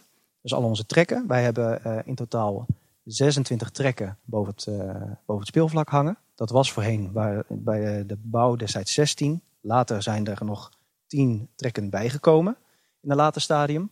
Normaliter hangt er om de 20 centimeter een trek. Dus elk theater heeft om de 20 centimeter een trek. Zodat je dus in elk theater eigenlijk dezelfde kapindeling kan maken. Hier is daarvoor uh, niet gekozen, omdat wij producties hier maken op uh, de zaal. Dus niet op, uh, niet, om, om te kunnen, in principe niet om te kunnen toeren door alle, door alle theaters. Als we nu naar boven kijken, dan zien we dus dat het plafond met die roosters loopt door. En op het moment dat het podium begint, dan zien we denk ik die trekken hangen. Want dan heb je dus profielen lopen die parallel lopen aan de voorkant van, aan de voorrand van het podium. Ja. En die hangen verder uit elkaar dan 20 centimeter. Ja. En die kun je dus uh, uh, allemaal individueel uh, bedienen vanaf, vanaf deze computer. Ja, want eigenlijk zijn het dus gewoon zeg maar beweegbare trussen aan lieren. Die je volgens mij met redelijk hoge snelheid omhoog en omlaag kunt halen. Ja, ik pak even de, de achterste. Dus door middel van het te selecteren en de hendel kun je de, de trek bedienen. Zo ja, dat komt met een noodgang naar beneden. Ook heel stil overigens valt mij op. Dat is natuurlijk ideaal, want dan hangt zo'n trek beneden. En je kan er nu dus een, een decor, decor erin in hangen, juist. Ja. Licht en geluid en je takelt hem gewoon weer omhoog. Droomvlucht Musical destijds had bijvoorbeeld heel veel uh, trekchangementen, oftewel bewegingen in onze trekkenwand. Waarbij uh, uh, onze rol als toneelmeester echt alleen was om de trekkenwand te bedienen. Omdat er heel veel changementen achter elkaar zaten. En wij daar ook de, de nodige opleiding in hebben gekregen. Want op de bouw heb je één hijskraan waarin wordt gezegd dat er niemand onderdoor mag lopen. Hier hebben we 26 hijskranen die je allemaal tegelijkertijd kan bedienen, terwijl de mensen onder staan. Dus daar zit wel een, een uh, ja, een zekere vorm van uh, verantwoordelijkheid ook, uh, ook in. Ja, want je kan dit dus niet helemaal volledig computergestuurd uh, programmeren. Nee, je, alle bewegingen kan je dus wel programmeren. De hoogtes waarin die mag be bewegen, hoe snel die van A naar B gaat, hoe snel die uh, accelereert, maar ook hoe, hoe, langzaam die weer decelereert. Vertragingen tussen bewegingen. Maar je moet altijd de hendel bedienen. En op de hendel zit ook nog een dodemansknop. Dus op het moment dat je hem loslaat, stopt de volledige beweging. Ja, want als ik hier nu aan die, eh, die trus zou gaan hangen en jij trekt hem omhoog, dan hang ik ineens op 14 eh, meter hoogte. Ja, om, om precies te zijn, uh, onderkant uh, trek op het hoogste punt is 13,3 meter. Dat is de hoogte dat wij eh, decorstukken weg kunnen, kunnen hijsen. Ik denk niet dat ik lang blijf hangen, nee. nee. Is het trouwens ook de reden, want je ziet in sommige theaters zie je een, eh, een toneeltoren op het eh, dak staan. Die hoger is dan, dan, dan de rest van de zaal. Is dat dan ook waarbij bij gewone theaters de trekkenwand in hangt? Ja, en dan kom je dus op het punt waar wij echt wel verschillen van een, van een lijsttheater. Die torens zijn ervoor gemaakt om decorstukken volledig het, dak in te kunnen trekken. Om het uit het zicht te ontnemen. Destijds is gekozen bij het bouwen van het pand om een maximale hoogte van het pand aan te houden. Eh, met daarbij de beperkingen voor onze kaphoogte. Ons theater is heel breed. Uh, wij kunnen bijvoorbeeld een voorstelling op 18 meter breed spelen. Terwijl uh, de meeste theaters 10 of 12 meter breed gaan. Maar de opening uh, die je creëert um, door middel van een portaalbrug... is bij de meeste lijsttheaters hoger als dat bij ons. De portaalbrug is uh, de brug die eigenlijk de, de, de, de, scheiding maakt tussen wat, wat zaal is en wat podium is. De portaalbrug die hangt bij ons in uh, spindels. Dat wil zeggen dat we de hoogte van die brug kunnen uh, aanpassen. Je, je, hebt nu bruggen, dat zijn onze zijbruggen, die zijn lager als de bruggen die in de zaal hangen. En tussen die hoogte van de zijbrug kan de portaalbrug op en neer bewegen. Waarmee dus de opening van het podium de hoogte, de hoogte kan je bepalen. En die zwarte wanden die we uh, links en rechts van, uh, uh, van de zaal hebben, die kun je naar binnen vouwen. worden mantoos genoemd. En daarmee bepaal je de breedte van je opening van het podium.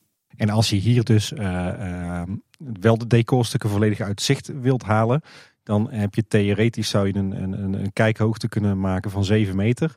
Want je hebt dan een decorstuk wat 7 meter hoog is en vervolgens omhoog kan worden gehesen naar die 14 meter ja, de, de, de, producties die we hebben, eh, waar we dat bij hebben gehad, zaten meestal rond de 6,5, 7 meter hoogte, uh, opening uh, podium. En dan zorgden we dat een decorstuk net achter een doek hing. We hebben verschillende soorten doeken in het, in het theater. Poten, friezen, een font, horizon, gaas, allerlei verschillende termen. Maar met de, de afstopping maak je dus eigenlijk de, de coulisses als het ware. En als je de doeken op de juiste afstand van elkaar hangt, kun je vanuit de zaal dus nooit achter de schermen zien. Maar kun je wel tussen de doeken door decorstukken ehm, schuiven. Wat bijvoorbeeld bij, wat, er bij wat ik mee heb, heb gezien bij Sprookjesband Musical. Dat waren flinke decorwagens. Er staan er toevallig nu nog twee in de zaal van het, van het Sprookjesboomconcert. die kunnen hier, kunnen, kan zo'n decorwagen volledig de coulissen ingereden worden. Ik ben destijds met een van de Sprookjesboom musicals mee geweest um, naar diverse theaters. Waar je dus niet zo'n grote ruimte achter de schermen hebt. Dus bijvoorbeeld het uh, torentje van het kasteel van Assenpoester. Ja, daar stond dan één techneut achter die toren. Want meer ruimte was er niet. Terwijl we hier die volledige wagen met gemak in en uit konden rijden. Pas wel allemaal bij die transformer gedachten die ik uh, inmiddels in dit theater wel heb ontdekt. Dus je hebt die totaal vlakke vloer, maar dat is in principe ook je podium. Dus dingen erop en eraf rijden, dat is super makkelijk. In de zaal even parkeren of juist dingen de zaal inrijden vanaf het podium, dat kan hier gewoon. In bepaalde opstellingen. Uh, maar dat is natuurlijk ook de luxe dat je, je hebt dan een hoog dak, maar er zit geen podium wat ook nog die kant op gaat. Dus die afstand wordt automatisch ook wat groter. Ja. En die trekken, want Tom, je hebt dus 26 trekken zeg je. Uh, wat, wat, wat, wat hang je daar zoal in dan? Meestal gewoon decorstukken en uh, licht. in dit geval nog wat surround speakers die, die her en der nog in de bruggen hangen. De, onze hijsinstallatie is twee jaar geleden is, om, uh, omgebouwd. Aangepast naar de uh, SIL 3-norm. Dat is een norm die in theaters wordt gebruikt waar een hijsinstallatie aan, uh, aan dient te voldoen. Denk bijvoorbeeld aan een dubbele rem op, op de motoren. De hele besturing is, is aangepast. Dus voorheen mochten we 500 kilo in, onze, in elke trek hangen. hij is teruggezet naar 300 kilo. En dat we daarmee ook um, personen mee mogen vliegen. Ah. Wat je natuurlijk ook in diverse shows hier hebt ja. gehad. In ieder geval bij, Efteling ehm, Theater. Bij Caro um, zijn uh, drie vliegpunten uh, gecreëerd.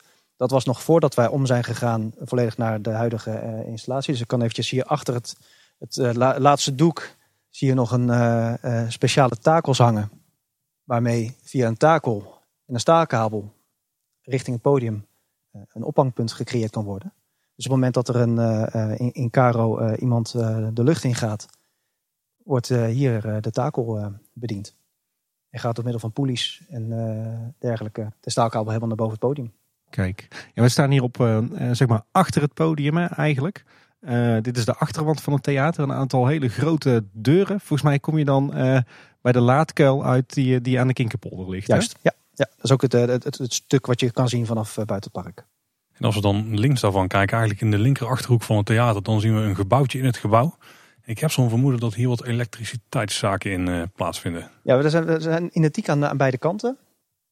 Uh, aan de ene kant uh, zit een stukje uh, groepenkast, stroom en dergelijke. Aan de andere kant zit de sprinklerinstallatie bijvoorbeeld.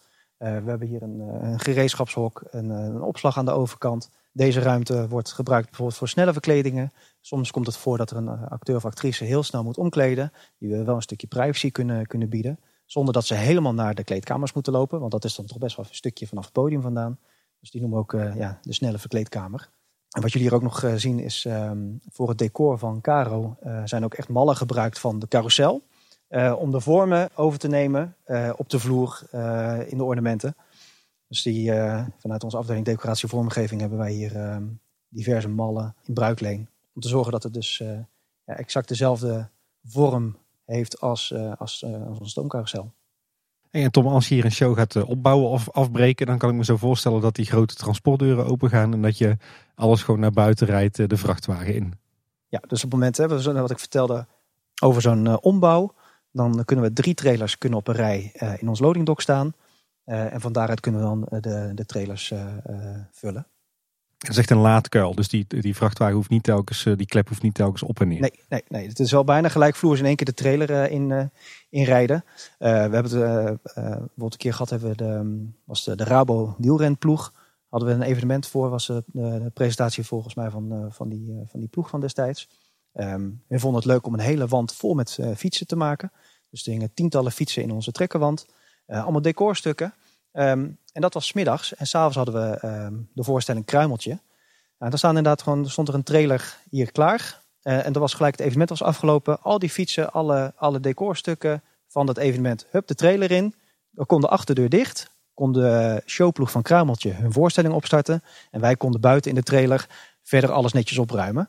Zodat um, dus wederom in zo'n korte tijd zoveel mogelijk kunnen, kunnen bereiken. Ik denk dat die luxe van uh, de laaddoks dat je die ook niet overal hebt. Want bij oudere theaters zal je gewoon steeds met de klep naar beneden en naar boven moeten. Ja, of is het toch wel via een, een gangetje, niet, niet ieder laaddok komt direct op het podium uit.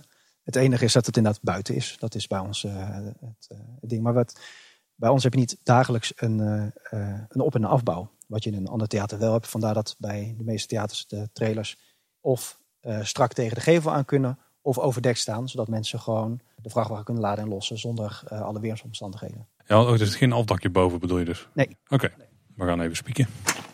En ook hier uh, ben je gelijk weer in een... Oh, ja. ja, er zit inderdaad ook een soort balkon van een meter of vier, vijf, uh, ja. totdat de vrachtwagens er staan. En die kunnen hier naast elkaar gewoon geparkeerd staan. Ja. Vandaar ook hier die dubbele schuifpoort die hier achter is, zodat de trailers hier achteruit in kunnen parkeren. Ja, ja, want even voor ter oriëntatie. We staan nu dus buiten in het zonnetje. Uh, aan de Kinkerpolder eigenlijk. Hè? Als je een rondje Efteling loopt en je, je loopt uh, langs het theater, dan heb je de achterkant van het theater. En uh, daar staan we dus nu bij die, die laadkuil. En als je dus via de grote deuren naar binnen gaat, dan sta je dus echt meteen aan de achterkant van het podium van het Efteling Theater. En hier staan op dit moment ook allerlei attributen opgeslagen. Dat zal ook gewoon zo zijn tijdens de voorstellingen zelf. We zien nu, nou we gaan geen spoilers doen voor Karel trouwens, want daar wil ze geen beeldmateriaal van de buiten hebben. Nee, we gaan niks zeggen van wat hier staat. Dan gaan we richting de kelder. Ja, we lopen hier ook eigenlijk de vloer nu op, hè?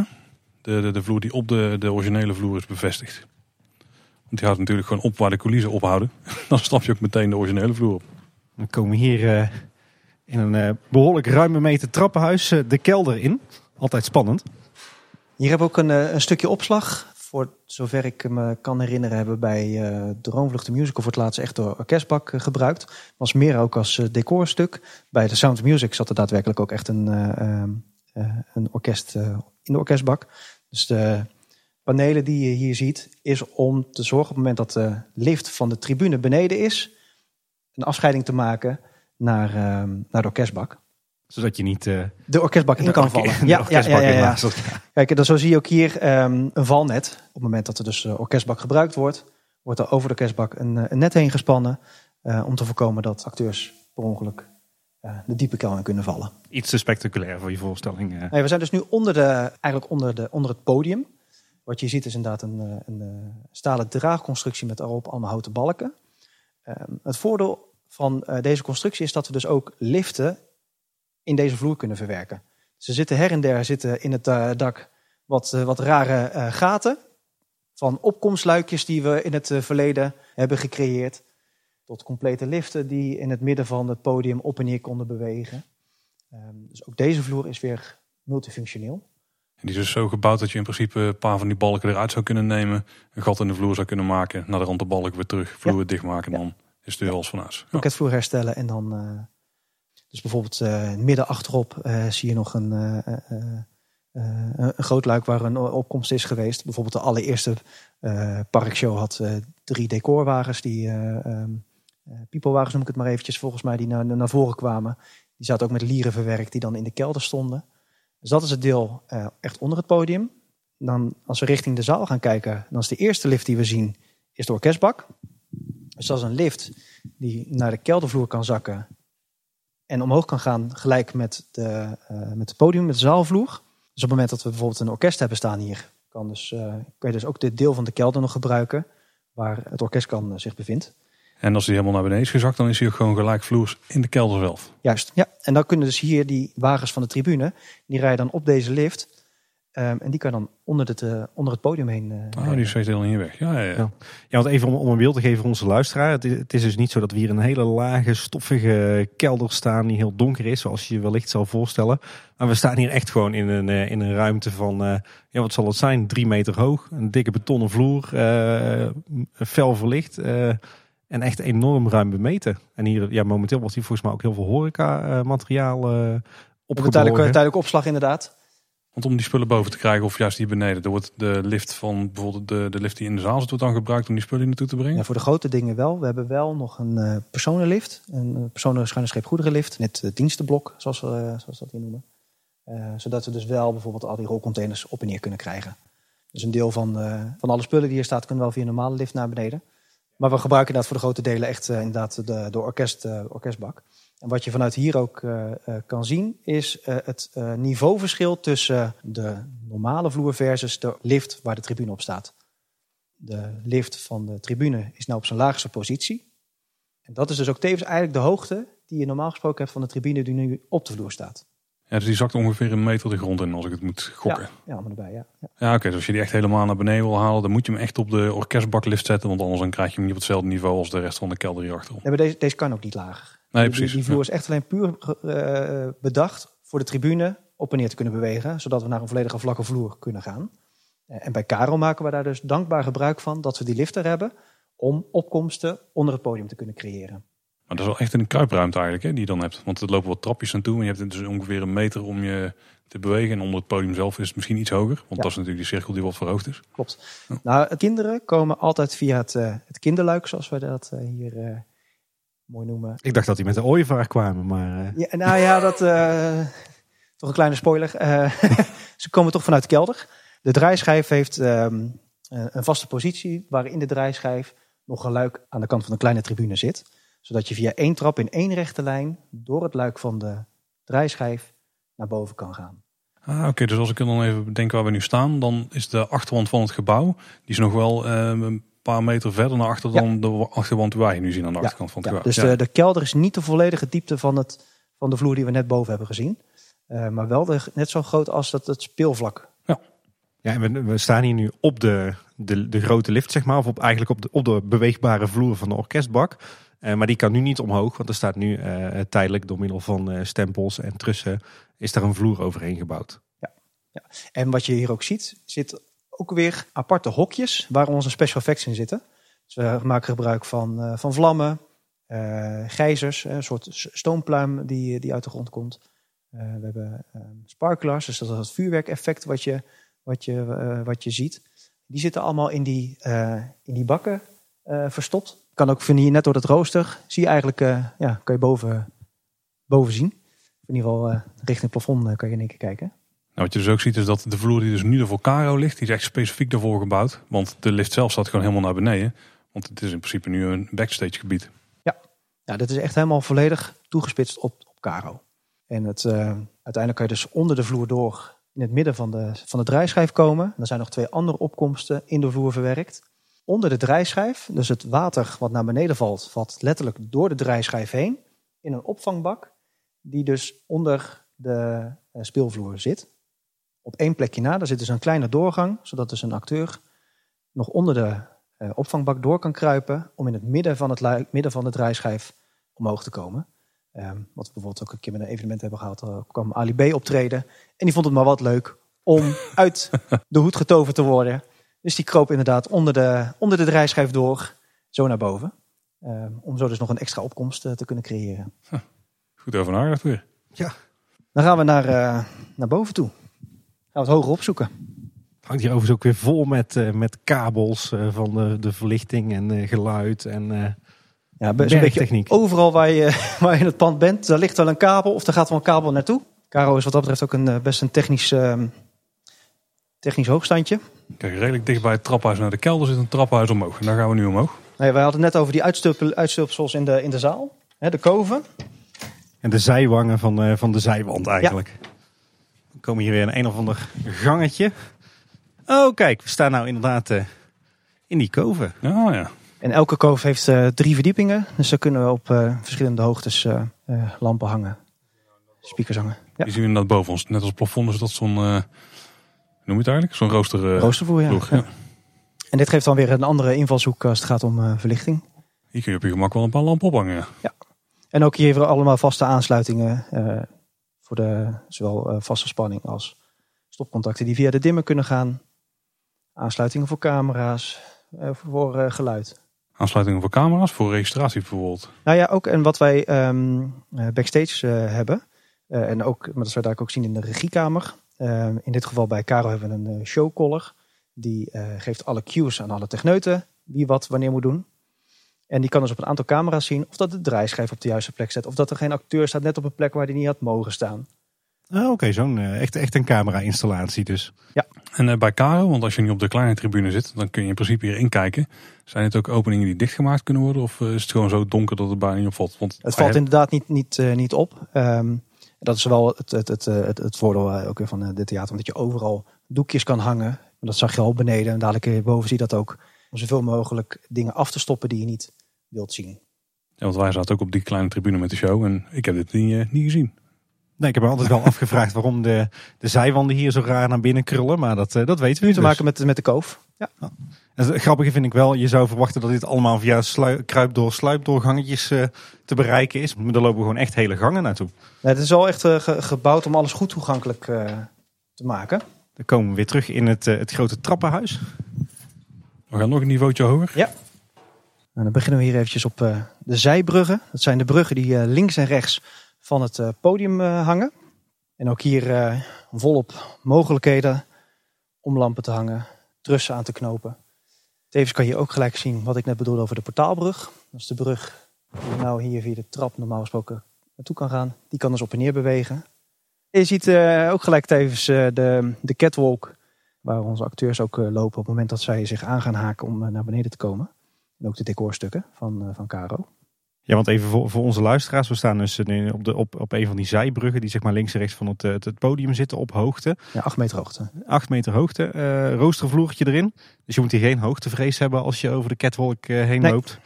En hier heb je overal inderdaad weer, weer constructies en, en buizen waar je licht en geluid aan kan hangen. Je kan eigenlijk op een hele comfortabele manier hier, hier als het ware in het, in het dak rond het podium lopen. Je kunt het licht ook op meerdere niveaus ophangen zie ik nu. Want je hebt per catwalk heb je eigenlijk een hoge en een lage buis. Ze zijn dus, het is ge- ge- geba- gebouwd inderdaad om te zorgen dat je zoveel mogelijk plekken ehm, wel iets kwijt kan. Ehm, net zoals deze reling eh, kan bijvoorbeeld omhoog. Waarmee je dus makkelijk Ah, in kan hangen. En uiteindelijk de, de beugel weer kan laten zakken om te voorkomen dat je naar beneden kan, eh, kan vallen. En hiernaast hebben we nog een, eh, een grote technische ruimte. Dus dat wilde ik jullie nog eventjes laten zien. Nou, dan gaan we over de catwalk gaan we die technische ruimte in. Ja. Flinke lampen trouwens ook. Dat besef je ook niet al. Want als ze zo hoog hangen dan lijken ze een stuk kleiner dan dat wij ze nu eh, meekrijgen Tim. We gaan hier weer eh, door een gangetje en dan komen we in een enorme, ja, je zou bijna zeggen technische zolder. Ja, en die, en die, eh, die technische ruimte is eigenlijk in twee, eh, twee delen verdeeld. We hebben hier een, het, het eerste deel is voor eh, ons surround systeem. Door de hele zaal heen eh, zitten kleine speakers in de wand verwerkt, ook in het plafond. Destijds bij eh, de oplevering van het pand hadden we het eh SIAP systeem. Het SIAP systeem was een systeem waarmee je dus ook akoestiek kon nabootsen als het ware. Dus je plaatste een aantal meetmicrofoons in de zaal. En dan gaf je aan dat je bijvoorbeeld eh, de, de akoestiek van het concertgebouw wilde hebben. En dan kon dat systeem dat reproduceren. Nou, Dat systeem wordt ondertussen niet meer, niet meer gebruikt. Maar daardoor hebben we wel overal in, het, in de zaal speakers verwerkt. Ik heb hier een technische tekening ehm, eh, bij de hand. Waarop dat je aan eh, kan zien dat er zowel beneden of op, op, op een derde van de wand en op twee derde van de wand per hoogte eh, meerdere speakers eh, eh, hangen. Zodat je dus echt eh surround kan, eh, kan creëren in, eh, in de zaal. En dit is volgens mij ook de plek waar dan die lampen dus hangen op de niveaus van de catwalks. Tenminste voor dit deel. Ja, van, dit eh, is ook een beetje ons eh, deels ook eh, opslag. Ehm, hier staan eh, eh, de dimmers voor onze vaste aansluitingen. En hier is hier ook een luikje Hier om een, door te een, voeren. hè? luikje, ja. En als je dat... eh, en vandaar trek je ook weer gelijk naar beneden Ah, ja. eh, de zaal. En er zit dus ook een van die takels die we kunnen gebruiken, plekken, om materieel boven te krijgen. Oh ja, dat is heel slim. Ja, dit is zeg maar als het ware, eh, als je naar het podium zou kijken vanuit de zaal, dan zit het zeg maar eh, in, in de linkerbovenhoek zitten deze, Juist, deze ja, technische ja. ruimtes. En die zit er ook eentje aan de andere kant. naar elkaar. Ja, en aan de andere kant eh, zit eh, bijvoorbeeld de cv-installatie van het pand. Oh, oké. En ik zie hier ook enorme eh, hoofdschakelaars zitten. Dus hier komt zeg maar de, de voeding binnen voor, eh, voor alle, alle elektra-aansluitingen op de catwalk. Ja. Nou ja, en eh, kijk, destijds was alles op, op groeilamp. En waren alle vermogens van de lampen veel meer. Er stonden hier joekels van, van dimmers. En de meeste lampen, zeker nu bij Caro, zijn beweegbare lampen, LED-lampen. ehm, die dus niet zulke grote vermogens nodig hebben als dat we hier kunnen. We hebben hier, om precies te zijn, eh 7 keer 125 per aansluiting. eh, om ehm, stroom te voorzien in de bruggen. Los van ook alle aansluitingen die we nog beneden hebben om, eh, om grote vermogens te kunnen, kunnen leveren. Ja, en vergis je trouwens niet in de grootte van die ruimtes hoor. Want het is echt een ruimte van een meter of 15, 20 lang en een meter of 5 breed. Je kun hier echt veel spullen kwijt. Ja, we kunnen het wel, wel beter duiden. Want ik zie dat we hier nu onder een schuin dak staan. En eh, eigenlijk zit het, eh, zit het achter de schuine daken van de havenhuisjes. Ja, die beginnen op deze hoogte. Ja. Ehm, en dan zit ik heel even te kijken of dat je dat een beetje kan visualiseren. Maar ik denk ongeveer een derde van de breedte van, het, eh, van de gevel is deze ruimte. En dan de achterste derde dus van het pand. Nou ja, dan hebben we hier nog een, heel, een hele patchkast. Dus alle stopcontacten die in alle bruggen verstopt zitten, die komen hieruit op dit patchveld. Want er zitten misschien wel 300 aansluitingen, maar we hebben misschien wel 100 dimmers. Ehm, dus uh, door middel van, uh, ja, eigenlijk ik noem dat een beetje telefonisten spelen. Ja, ik wou zeggen, het, ziet, het ziet er een beetje uit als een oude telefooncentrale. Ja, ja, ja zo kun je het al het best omschrijven. Um, letterlijk inderdaad uh, zeggen dat kanaal 1 van deze dimmer naar een inprikpunt gaat ergens in de, ergens in de zaal. Maar dimmers zijn denk ik steeds minder relevant, omdat je nu heel veel kunt aansturen met DMX. Ja, en er steeds meer inderdaad ook, ook op LED. Ja. Maar ik zie hier wel twee gigantische dimmerkasten staan. En dat zijn toch vaste installaties? Ja, dus we hebben een, um, een aantal dimmers die dus inderdaad vast bij onze huisinstallatie horen. Waar ik nu naast sta, dat zijn bijvoorbeeld twee mobiele dimmers. Uh, door dingen te combineren kunnen dus meerdere dimmers uh, creëren. En we hebben twee grote dimmerkasten staan. Eentje voor um, 16 ampère dimmerkringen. En we hebben ook, voor het geval dat je dus echt hele felle lampen wil gebruiken, dimmers tot 5000 watt per kanaal. Zo, en is het nou zo, hè, als ik, want ik, ik ben best onder de indruk van, van al die technische installaties en alle mogelijkheden die je hier hebt. Als je zou moeten inschatten hoeveel procent van, van zeg maar, het, totale vermo technisch vermogen van het theater wordt hier normaal gesproken tijdens een musical of een, of een voorstelling gebruikt? Dat durf ik je zo niet te zeggen. Zeker een, een aantal jaar geleden, waar de, uh, echt bij de musicalproducties uh, nog uh, een hoop gloeilampen hadden. Dan stond het hier echt vol met, met dimmers. En dan waren de vermogens ook echt wel aan de stevige kant. Dus dat, um, ook daarin zie je weer een stukje ja, ontwikkeling van de, van de techniek, waardoor je er steeds minder stroom nodig hebt. Maar bijvoorbeeld wel heel veel lampen nog steeds hangen in de zaal. Ja. Alleen zonder al die, die vermogens. Ja. Hier hebben we ook nog in deze ruimte de, een deel van de besturing van onze hijsinstallatie. Na de verbouwing is die wat kleiner geworden. Voorheen was het eerst bijna de hele wand. Want er zaten bijvoorbeeld ook uh, remweerstanden. Op het moment dat een motor afremt, genereert die stroom. En die stroom moet je afvoeren. En die wordt dan afgevoerd naar een remweerstand. Eigenlijk een kleine verwarming als het ware. Zodat je elektriciteit om kan zetten naar warmte. Zodat je in ieder geval niet uh, terug op het, op het net uh, komt als het ware. Um, en vanuit hieruit gaan we via speciale gaten, kunnen de kabels ook naar de zaal toe. Ook hier weer te maken met brandwerende doorvoeren zodat dus elke ruimte ook uh, een apart uh, compartiment is, als het ware. En zo klein mogelijke doorgang ja. tussen de ruimtes. Ja. En ook vanuit hier. Oh, nog een brug. Ja. Lopen weer een catwalk op. De, ja. de, de, achterste catwalk, zeg maar, die over de, de volle breedte van de zaal hangt. Wij noemen hem uh, de achterbrug. Dus, eigenlijk in het theaterwereld wordt alles in Nederland benoemd vanaf het zicht vanuit de zaal. Dus toneel links is ook vanuit de zaal gezien links. Nou, deze brug zit achter, dus dat is ook de achterbrug. En ook hier uh, hangt werkverlichting, maar ook oriëntatieverlichting voor de mensen, voor de acteurs backstage. Alle werkverlichting is volgens mij al LED. Ja, ja ook dat is uh, omgezet in de afgelopen jaren. Ook daarin was eerst alles uh, 500 watt bouwlampjes. Ja, als we dan eens boven ons kijken, dan zie je dus een kabel gegoten. En daar zit die aansluiting in, in die patchkast uitkomen, denk ik. Hè? Ja, ja. Dan kunnen we weer een verdieping hoger gaan. We blijven maar klimmen. Ja, nou, we zitten nu op 8 meter hoogte. Dan gaan we dan ongeveer um, 11, meter, uh, 11 meter hoogte. Dat zijn dus uh, de zaalbruggen. De bruggen die boven het, uh, boven het publiek hangen. Nou, ik denk we moeten met een laddertje, maar dit is ook nog gewoon een, ja, een volwaardige trap. Ja, en vanuit hier kun je de, onze zaalbruggen goed zien. We hebben vier zaalbruggen. Oh ja. Waarvan de eerste zaalbrug uitgebreid is met een catwalk voor, voor onze acteurs die uit het, het dak komen. Oh, die hangt gewoon echt aan de, aan de brug, zeg maar. Ja, ja.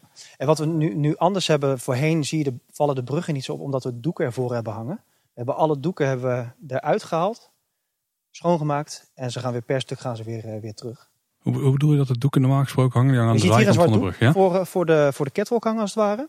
En voor elke brug hadden we ook zo'n doek hangen. Dat als je met je beneden zit, dat je niet direct tegen zo'n stalen constructie aankijkt, maar eigenlijk tegen een, uh, tegen een doek aan. Ah, daarom zijn ze ook een beetje weggewerkt normaal ja. gesproken. Ja, Juist. Echt die coulissenwerking en, en, en nu eigenlijk. ook hè? echt met, met het werklicht vallen ze op. En uh, anders niet. Hey Tom, ik weet wel uit mijn tijd bij Ahoy, als je, je, je mocht de catwalks op uh, als er geen voorstelling was, dat was geen probleem. Maar als er een show was en je moest toch uh, de catwalk op, mocht eigenlijk niet. Maar als het moest, dan moest je verplicht je zakken leegmaken. Ja. Zodat er niet per ongeluk een sleutelbos op het nee, publiek het zal, zou vallen. Het zal niet het eerste zijn wat bij een theater of een Ahoy inderdaad naar beneden komt, komt zetten. Het is ook echt altijd uh, ja, echt de, de, ongeschreven regel dat mensen niet zomaar zo'n brug inlopen. Want je loopt letterlijk boven het publiek uh, inderdaad een, eh, een telefoontje wat even net niet lekker in je zak zat. Ik kan vertellen uit ervaring, dat geeft toch een hoop, eh, hoop stukjes telefoon. Maar dit is wel een plek waar dus mensen te komen tijdens de show. Tenminste, de acteurs die ja, gaan niet naar acteurs. beneden. En eh, op het moment dat een acteur hier ehm, aangepikt wordt als het ware, ehm, is er ook een, eh, een techneut bij aanwezig. Eh, Voor de veiligheid. Om die, eh, ja. ja. Eh, hier, hier zie je bijvoorbeeld het, eh, het, het, midden, eh, het middenluik, waar je mee dus in het midden van de hoed uit, uitkomt als het ware. Hier zie je ook gelijk die koppeling waar ik het net over had van de sprinklerinstallatie. Ja, dat is een flinke slang. Een stukje flexibele buis, maar dat is geen, geen Gardena-slang. Maar toch echt wel, echt wel een maatje groter. Is wel een centimeter of acht dia- diameter. Ja. Ja. Hier zie je ook tevens deze rode slang. En dat is voor, die wordt gebruikt om de bak te vullen. Eh, vanuit hier is het wat lastig te zien. Maar je kan vanuit hier namelijk in de... ehm, eh, kijk je eigenlijk in het waterscherm. En er zit dus rondom in de, in de middelste trus zitten eh, waterbakken. Ehm, eh, of in ieder geval bakken waar het water dus in kan. Ehm, en om bijvoorbeeld legionella te voorkomen gebruiken we elke voorstelling vers water. En het water wat in die bakken zit, we hebben het in het begin al gezegd, maar dat is dus voldoende voor heel de show. Ja, maar dat is wel een paar honderd liter die er, die er doorheen gaat in één show. Valt me toch nog mee eigenlijk. Het water wordt tevens ook eh, beneden nog ontkalkt. Want de nozzels zijn, zijn natuurlijk hele fijne kleine klepjes die open en dicht gaan. Ja, en met eh, een beetje kalk blijft zo'n klepje hangen. En dan krijg je dus, dan blijft er een straaltje eh, lopen. Dat is goed. hè? Nee. Nee. Oh, tof hoor. En ik zie dus ook paddenstoelen hangen. Ja, de, de, echte de, de, de paddenstoelen uit het Sprookjesbos. maar dan aangepast, zodat ze dus als decorstuk op en neer kunnen gaan. We lopen nou eigenlijk dwars de, de zaal door. Hè? Was dan nou aan de andere kant? Ja, naast, naast een hoop verlichting zie ik ook dat er her en der nog wat takels aan de, aan de bruggen hangen. En hier ehm, ik heb je een mooi zicht op de hele hoed. Ja. Ja. ja, we kijken sowieso even voor onze luisteraars. We staan nu dus, eh, we zijn wat verder de zaal ingelopen op, eh, op zo'n loopbrug, op zo'n catwalk. En hier heb je eigenlijk eh, onder het plafond, of eigenlijk onder de roostervloer, hangt hier gewoon een, eh, een netwerk van, eh, van catwalks. In, eh, in twee richtingen eigenlijk. Hè. Langs, de, langs de lange kant van de zaal heb je twee lange loopbruggen. En daartussenin hangen eh, eigenlijk een, in de dwarsrichting een aantal eh, dwarsbruggen. Ik zie hier overigens ook eh, blauwe verlichting hangen boven de catwalks. Dat is denk ik om ervoor te zorgen dat je toch wat licht hebt tijdens de, Ja, tijdens de, De voorstelling, op het moment dat het echt, echt donker is. We gaan nu naar eh, de, de, de hoogste plek in de zaal, dus op eh, de roostervloer. Ja.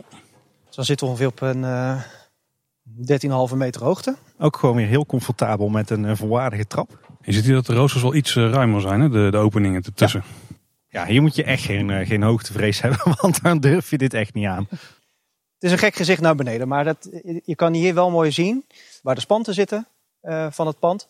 Oh ja. Dat zijn stevige jongens hoor. Eh, Kijk, en zoals je hier kan zien hangt de trus direct vast aan het spand. En van daaruit gaat er weer een staalkabel naar beneden. In dit geval hier naar de grote cirkeltrus.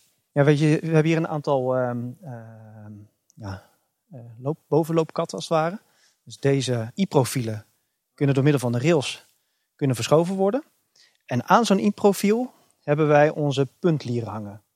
En zo'n puntlier is wat ik dus met die computer van beneden kan bedienen. En ook die kun je dus verplaatsen van links naar rechts, van voor naar achter. Oh, dat zijn flinke kasten. ja, want even om een beeld te geven voor onze luisteraars. We staan, je moet je voorstellen, we staan dus helemaal boven in het, eh, in het Efteling Theater op eh, een roostervloer. Nou, het, het is eigenlijk een soort voetbalveld van, van roosters. Inderdaad, ja. En dat is, het- eigenlijk ligt hij zeg maar op de, de onderregel van het spand. Dus, dus we staan zeg maar tussen de spanten. En in die spanten hangen inderdaad eh, de, de, de beweegbare, eh, ja wat zijn het? Eh, bij- bijna een soort kraanbanen. Ja, we hebben een bovenloopkraan, zo kan je dat best, eh, best omschrijven. Ehm, en eh, de lieren die dus aan zo'n bovenloopkraan hangen, zitten dus ook weer aan, eh, op een, eigenlijk in een soort wagentje. Zodat we die dus ehm, zowel horizontaal als verticaal eh, kunnen bewegen. Super flexibel ook weer. En ik zie inderdaad hierboven, dus zeg maar echt het dak, daar hangen, daar hangen ook nog akoestische plafondplaten. Ja, en hierboven, dit plafond, zit dus nog echt een dik pak beton. Om het geluid ook weer binnen het pand, binnen het pand te houden. En wat je hier ziet, de, de hoed. eh, dat is het, het zwaarste decorstuk wat we hier hebben hangen. Die hangt dus ook in extra eh, stevige trusdelen aan het, eh, aan het hoofdspand. Maar je bent hier echt super flexibel en multifunctioneel. Omdat je dus echt, ja, je zou het bijna een, een soort technische zolder kunnen noemen. Die over eh, de gehele lengte van, eh, van de zaal en het podium doorloopt. Nou ja, en dat voordeel ook hier zie je weer dus speakers eigenlijk op hun buik liggen als het ware, die recht naar beneden richten. Ja, handig. Dus het geluid, weer dat je echt geluid van bovenaf kan, eh, kan creëren. Ja, ja, en ik zie hier ook inderdaad gewoon in die trussen hangen gewoon versterkers. Er hangen eh, alle mogelijke elektrische installaties. En ook alles van de vloer afgehouden, zodat je dus niet over de kabels heen loopt. Dat het is natuurlijk best een scherpe vloer. Dus je wil niet dat je over je bekabeling heen eh, loopt om eh, storingen te voorkomen. Dan zie je hier nog een stukje ehm, eh, nou ja, historie, dat klinkt dan misschien een beetje overdreven. Eh, vroeger hadden we bij de parkshow ehm, een projectiescherm wat eh, op en neer ging waar eh, eh, de promofilm van destijds te zien was. Oh ja, ja. En die hing in, in, in deze constructie. Dus het scherm hing aan, aan, vier, of aan drie, drie staalkabels. En ook weer het idee van, van, van, van, van deze constructie, dat je hem kan verplaatsen over de vloer heen. Is een beetje een hoop lomp staal, dus hij is nooit echt van zijn plek af geweest. Hij wordt ook niet meer gebruikt. En destijds werd hij dus eigenlijk voor, alle, voor de parkshow werd hij, in, in, in gebruik genomen. Alleen hij was niet zo snel, dus dat, eh, het scherm omhoog hijsen, dat duurde altijd eventjes. eh. En Die, had je eigenlijk aan de trekkerwand willen hangen. Ja, alleen de, ehm, eh, deze hangt dus eigenlijk eh, voor het voordoek. Dus dat, we hebben geen trekken voor, het, eh, Nee. ja, voor de portaalbrug. Hier zie je dus ook de, de constructie van de portaalbrug. eh, die dus eh, op en neer kan bewegen. Hier zie je eh, dat de constructie door middel van spindels, dus eigenlijk een groot schroefdraad, op en neer eh, kan, kan bewegen. Dus dat doordat de, de spindel draait, gaat de hele constructie op en neer. Ja, dus eigenlijk die hele loopbrug die zeg maar hangt op de rand tussen de zaal en het podium. Die kan eh, gewoon vrij eh, omhoog en omlaag. Juist. Ja. En dan kom je hier ehm, weer op het deel boven het podium. Dus waar alle trekken eh, hangen. Hier dus ook alle controle ehm, zitten. En omdat onze trekken om de 20 centimeter hangen, hebben we twee lierenkamers. Dus één lier neemt 40 centimeter om en nabij in beslag. Zodat alle even trekken aan de ene kant hangen. Vallen staan alle lieren. En de oneven trekken hebben de lier aan de andere kant eh, staan. Ja, en dit ziet er wel heel ingenieus uit, want we hebben hier dus een grote roostervloer. Met daarop, eh, daar lopen een enorm aantal staalkabels overheen. Die worden ondersteund eh, eh, door allerlei wieltjes. Het lijkt bijna een constructie die Peter Reiners bedacht zou kunnen hebben voor in het Sprookjesbos. Nou ja, het, ehm, eh, eh, gek genoeg, de, de, de, het basisidee nog steeds van de trekkerwand is dus dat dus één trek hangt aan zeven staalkabels. Ehm normaliter zouden die zeven staalkabels op, een, op één aansluitpunt komen, die sleden waar je dus de, het contragewicht aan kon, kon hangen. Dus ik even de, de lieren laten zien. En je kan ook zien in de vloer ehm, dat dus alle trekposities, dus al die zouden 23, 52 trekken, kunnen, zouden je kwijt kunnen. Dus je ziet dat het, het is wel ooit voorbereid dat je dus wel makkelijk eh, een trek kan, kan bijplaatsen. Ook hierboven zitten gewoon nog hokjes. Hè? En ook echt enorme kanalen van de, van de luchtbehandeling. Zo. ja, dit is weer echt de, de afzuiging van de, van de zaal. Ehm, daar hebben we ook een tijd geleden hier een aanpassing gemaakt in, eh, in eh, de, de catwalk. Zodat je ook goed onderhoud kan plegen aan het, eh, aan het filter van de, de, de, de luchtafvoer als het ware. Dus hier wordt het lucht, de lucht afgezogen. Ja, dus de, de verse lucht wordt zeg maar de zaal ingeblazen. Via de onder- tribune. via de tribune Ja. en die wordt bovenin En afgezogen. onder in de kelder zit ook een inblaas. Nou ja, in ieder geval, nu zijn we in de eh lierenkamer. De lierenkamer bevindt zich links en rechts boven het podium. Op de hoogste plek ook in, de, in het pand. Ehm, en wat je hier ziet is dat de zeven kabels komen op een grote trommel als het ware. Ja. En in die trommel zitten groeven dat die kabels netjes in hun, eh, op hun plek blijven zitten.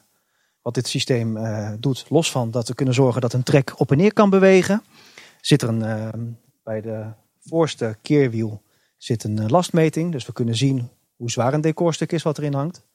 Daarmee meet het systeem ook op het moment dat er dus in één keer het gewicht heel erg schommelt. Van oké, er is iets aan de hand, dus ik moet stoppen met mijn beweging. Ah, dat is wel veilig, ja. En je ziet ook dat sinds dat de modificatie is, er zitten hier twee remmen. Voorheen hadden we één rem per motor. Dat zijn, die is aangepast naar twee remmen. eh, dubbel uitgevoerd. Dus op het moment dat je een trek beweegt, hoor je hem letterlijk van de rem afgaan. Dan neemt de motor het, eh, het gewicht over. En op het moment dat je klaar bent met je beweging, gaan de beide remmen er weer op. Ja, ja, en hier aan de linkerkant staan dus in totaal 13 eh, grote elektromotoren. En dus ook 13 van die, ja, Trommels hè, met kabel. Ja. ja, 13 van die trommels waar die kabels op worden opgerold. Heel, eh, heel indrukwekkend. Ja, en dan ook nog omdat die groeven dus, op het moment dat je gaat draaien, eh, loopt de staalkabel omhoog en omlaag.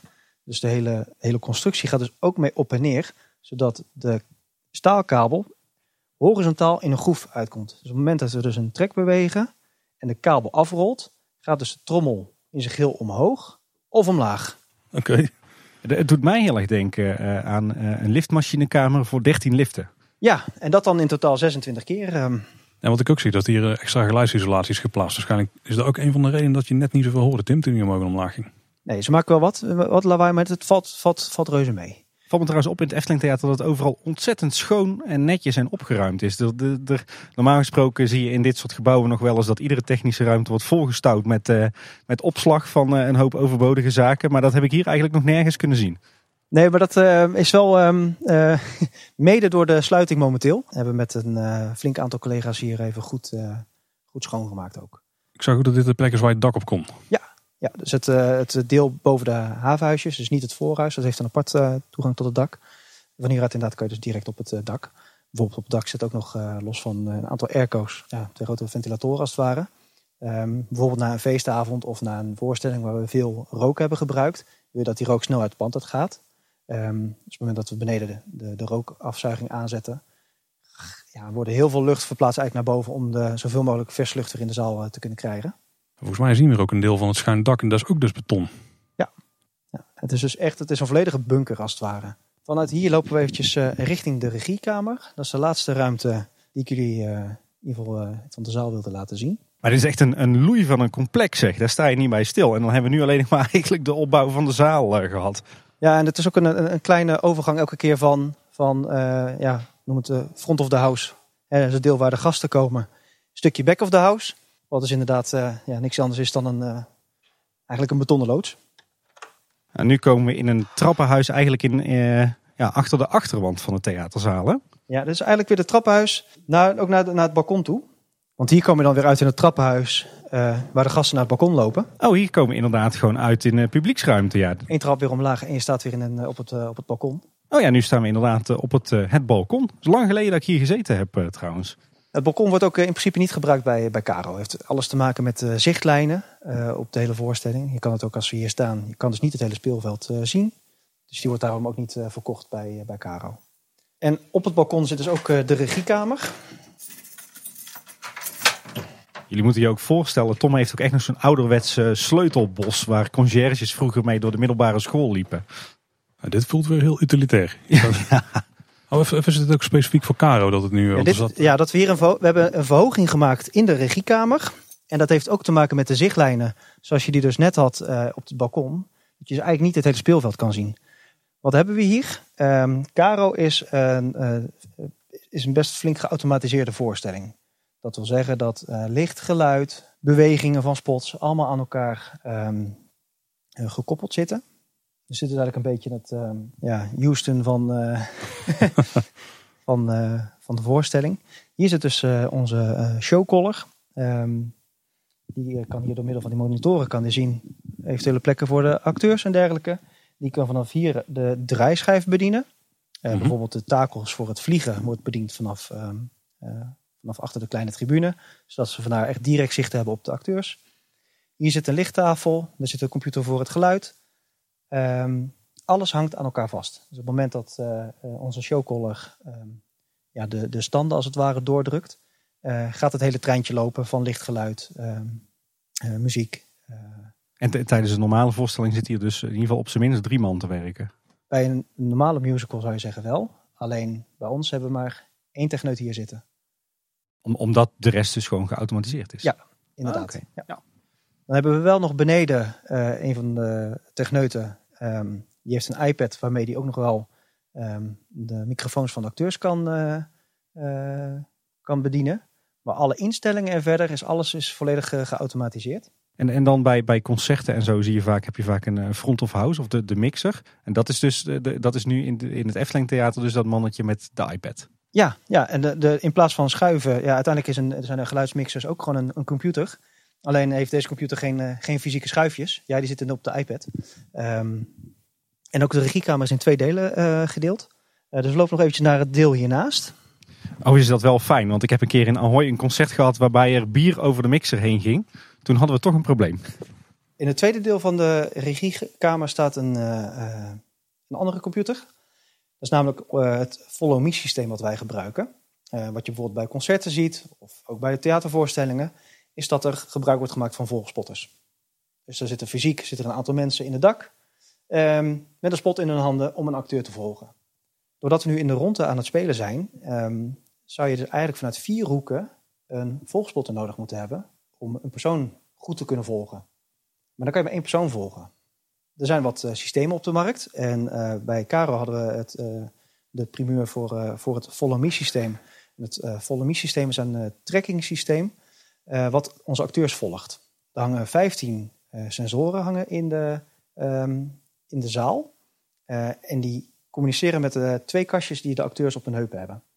Ehm, waarom twee kastjes? Het systeem is dusdanig nauwkeurig dat op het moment dat je een pirouette maakt, dan volgt hij dus die ene zender en dan gaat die spot heel erg van links naar rechts. Dus wat wij doen, onze acteurs hebben twee zenders en het systeem pakt het gemiddelde van die twee zenders. Zo. Heel slim. is gewoon En binnen GPS. Wat wij dus kunnen eh, zeggen tegen eh, een lamp is, jij volgt die acteur. En dat moet je met eh, die kleur doen, met eh, deze grootte van, van, van, van, van, van spot. Dus op het moment dat een acteur naar achteren loopt, dan eh, moet de spot eigenlijk kleiner worden, want anders wordt die lichtvlek groter. En op het moment dat die dichterbij komt, weer andersom. Dat is volledig geautomatiseerd in het systeem, waarbij we dus eigenlijk ehm, ja, niet, niet eh, beperkt worden door, door bewegingsvrijheid. Want op het moment dat een acteur ehm, achter de, eh, de hoed loopt, weet het systeem, ik, ik, ik schijn nu op een decorstuk wat ik niet mag, dus ik, ik zet deze lamp uit. Zo. Dus dat, dat was een, eh, best een ehm, eh, ingewikkeld proces, ook in de opstart van, van Caro. Maar wordt nu steeds meer, steeds meer toegepast. Eh, het wordt heel veel bij de tv-producties ook gebruikt, bij live-concerten. Ehm, alleen wij waren in dit geval de, de eerste die dus op, letterlijk op drie assen de beweging eh, kon, kon volgen. Het staat niet bij stil dat zoiets ook nog bij komt kijken. Nee, het is best een, ehm, eh, best een complex eh, systeem. En eh, daar hangt dus ook een ehm, eh, cameraatje, waarmee je dus ook inderdaad puntjes kan zien. ehm, om te zien of dat systeem ook eh, goed volgt. En in het geval dat er echt problemen zijn, zou je altijd nog hand, kan je eventueel handmatig eh, dingen overnemen. Maar vooralsnog is dat eh, niet, eh, niet nodig. En ik zie trouwens ook dat de regiecamera die heeft dubbele ramen. Dus twee schuiframen. Dus eentje voor en eentje dichter, of eentje dichter bij de regie, regisseur en eentje dichter bij eh, de zaal. Dit is eigenlijk heel erg dik dubbel glas. Ja, nou ja, en ook hier weer heeft het alles te maken met ehm, ehm, als hier een aantal techneuten eh, eh, communiceren, wil je niet als je daarvoor zit dat je die mensen hoort. Dus onze voorstellingsleider, onze showcaller, die, ehm, die geeft natuurlijk cues aan, eh, eh, aan de andere techneuten. Ja, als er dan net daarvoor eh, publiek zit, ja, dan is dat heel vervelend dat je dat iemand achter je hoort praten. Dus vandaar ook hier weer ehm, dubbele ramen. Op het moment dat mensen op het balkon zitten, dat ze in ieder geval niet het geluid vanuit, eh, vanuit hier eh, eh, meekrijgen. Ja, het, eh, het publiek zit hier redelijk dicht onder inderdaad. Ik denk dat de rugleuning een eh, halve meter onder het raam begint. Ah, een metertje. Dat is eigenlijk ehm, eh, vogelvlucht even een eh, rondje door, eh, door de zaal heen. Je wou zeggen een notendop, maar het is wel een, een notendop à la kleine is een- boodschap. Ja, het is een. Het is een en dan hebben we nog be- belangrijk alle, alle kleine details, maar er zitten natuurlijk ja, er zitten zoveel dingetjes in. ehm, inderdaad, tot eh, je, je noodomroep in geval van een calamiteit. Er zit een eh, snuffelinstallatie in die dus kan eh, meten hoeveel rookdeeltjes zitten er in de lucht. Dus dan kan hij een vooralarm geven zonder dat hij gelijk een brandalarm geeft. En zo zitten er allerlei ja, vernuftige dingen in de zaal die je als bezoeker niet meekrijgt. Heel indrukwekkend. Ja, Ja. echt waar. Dus dat is een beetje mijn, eh, mijn werkplek hier. eh. mijn grote speeltuin. Dat is een bijzondere werkplek. Ja. Want dan hebben we een heel groot deel van het pand hebben we in principe nog niet gehad. Want er is ook nog een heel stuk backstage met de kleedkamers, eh, de kantine. Jouw kantoor zit daar ook bijvoorbeeld. Juist. Ja, Ook op verschillende niveaus volgens mij. ja want dan lopen we sowieso via die kant eh, naar, naar buiten. Dan gaan we hier via deze kant naar beneden. Het is ook echt een doolhof van gangen en deuren en trappen. Je zal hier maar moeten controleren of overal het licht wel uit is. Nou, het voordeel is, dat het licht dus hier eh, centraal bediend wordt. Het enige wat dus wel eens eh, voorkomt, is eh, op het moment dat we hier eh, ehm, een feestavond hebben gehad.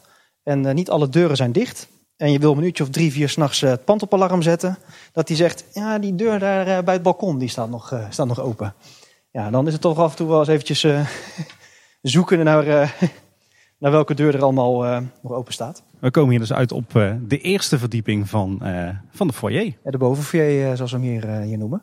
Overigens ook een hele mooie plek in het Efteling Theater. Jammer genoeg komen we er bijna nooit, want de bovenfoyer is, is meestal gesloten.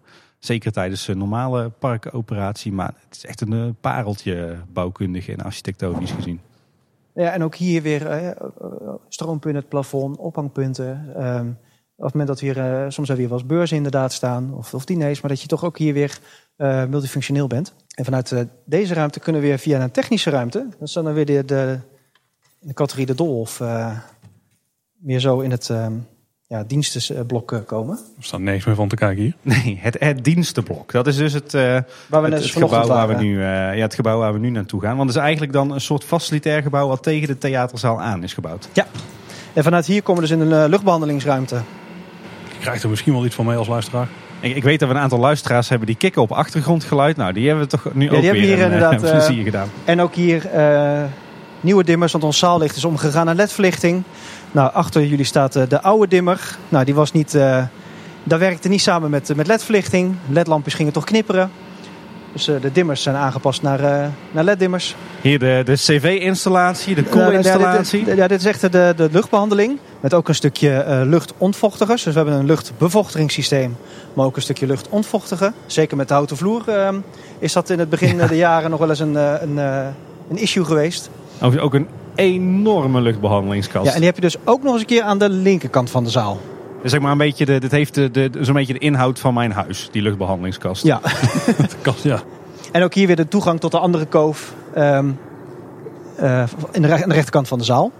Kijk, en dan eh, verlaten we dus het, eh, echt de, het, het theatergebouw, de theaterzaal, zeg maar. Ja. En komen we in dat, dat dienstenblok. Juist. En het dienstblok heeft, heeft een begaande grond en een eerste verdieping. Begaande grond zijn voornamelijk kleedkamers voor onze acteurs. Er zit een eh, balletstudio waar mensen kunnen opwarmen, in kunnen zingen, et, et cetera. Ehm, doen we ook bijvoorbeeld voor elke voorstelling is er een company call. Maar ehm, nee, in de balletstudio wordt dan ook de cast en crew voor de voorstelling bij elkaar geroepen, waar de laatste eh notes worden meegegeven, eh, eventuele bijzonderheden.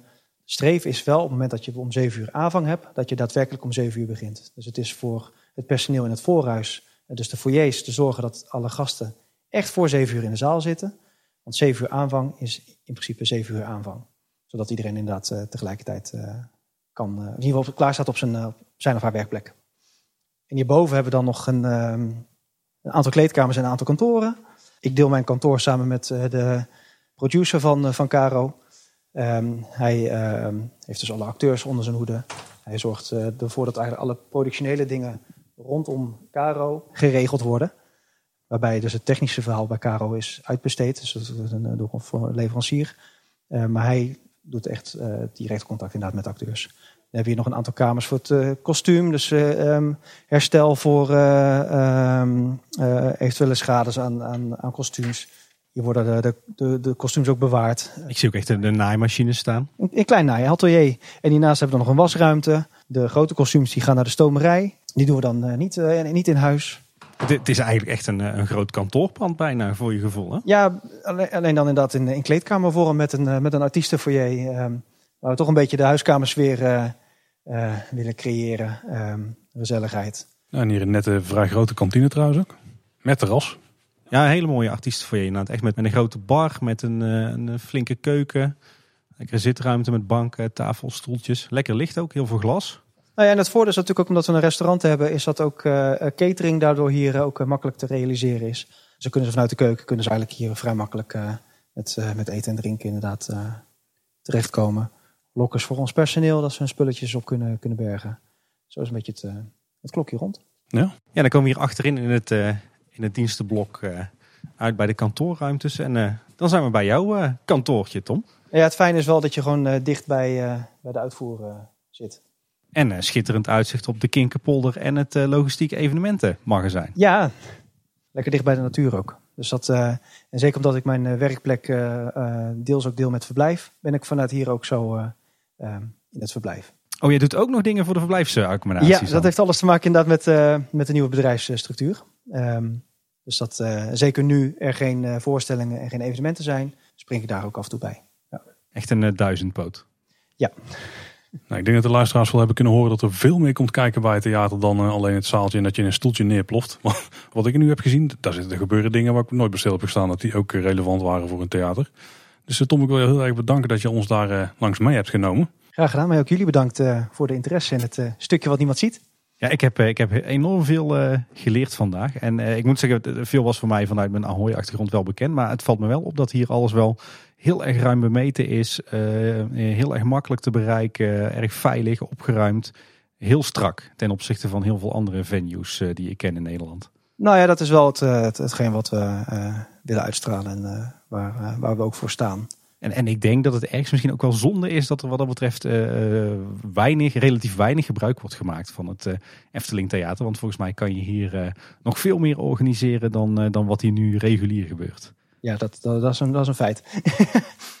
ja. ja, Tom nogmaals bedankt.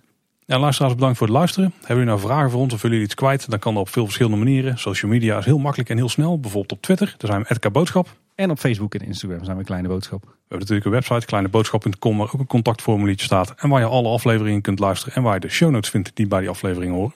Ja, en verder kan je ons ook gewoon mailen op info.kleineboodschap.com. En luister je ons in een podcast app, vergeet je dan zeker niet te abonneren mocht je dat nog niet hebben gedaan. Dan staat er iedere maandag op zijn minste kleine boodschap voor je klaar. Ja, en verder luister je ons ook op Spotify of op de website. En luister je ons nou in Apple Podcast, laat dan zeker ook eens een rating of een review achter. Dat eh, kunnen we altijd zeer waarderen. Zeker. Dat was in ieder geval voor deze week. Bedankt voor het luisteren. Tot de volgende keer. En houdoe. Houdoe. Tot ziens.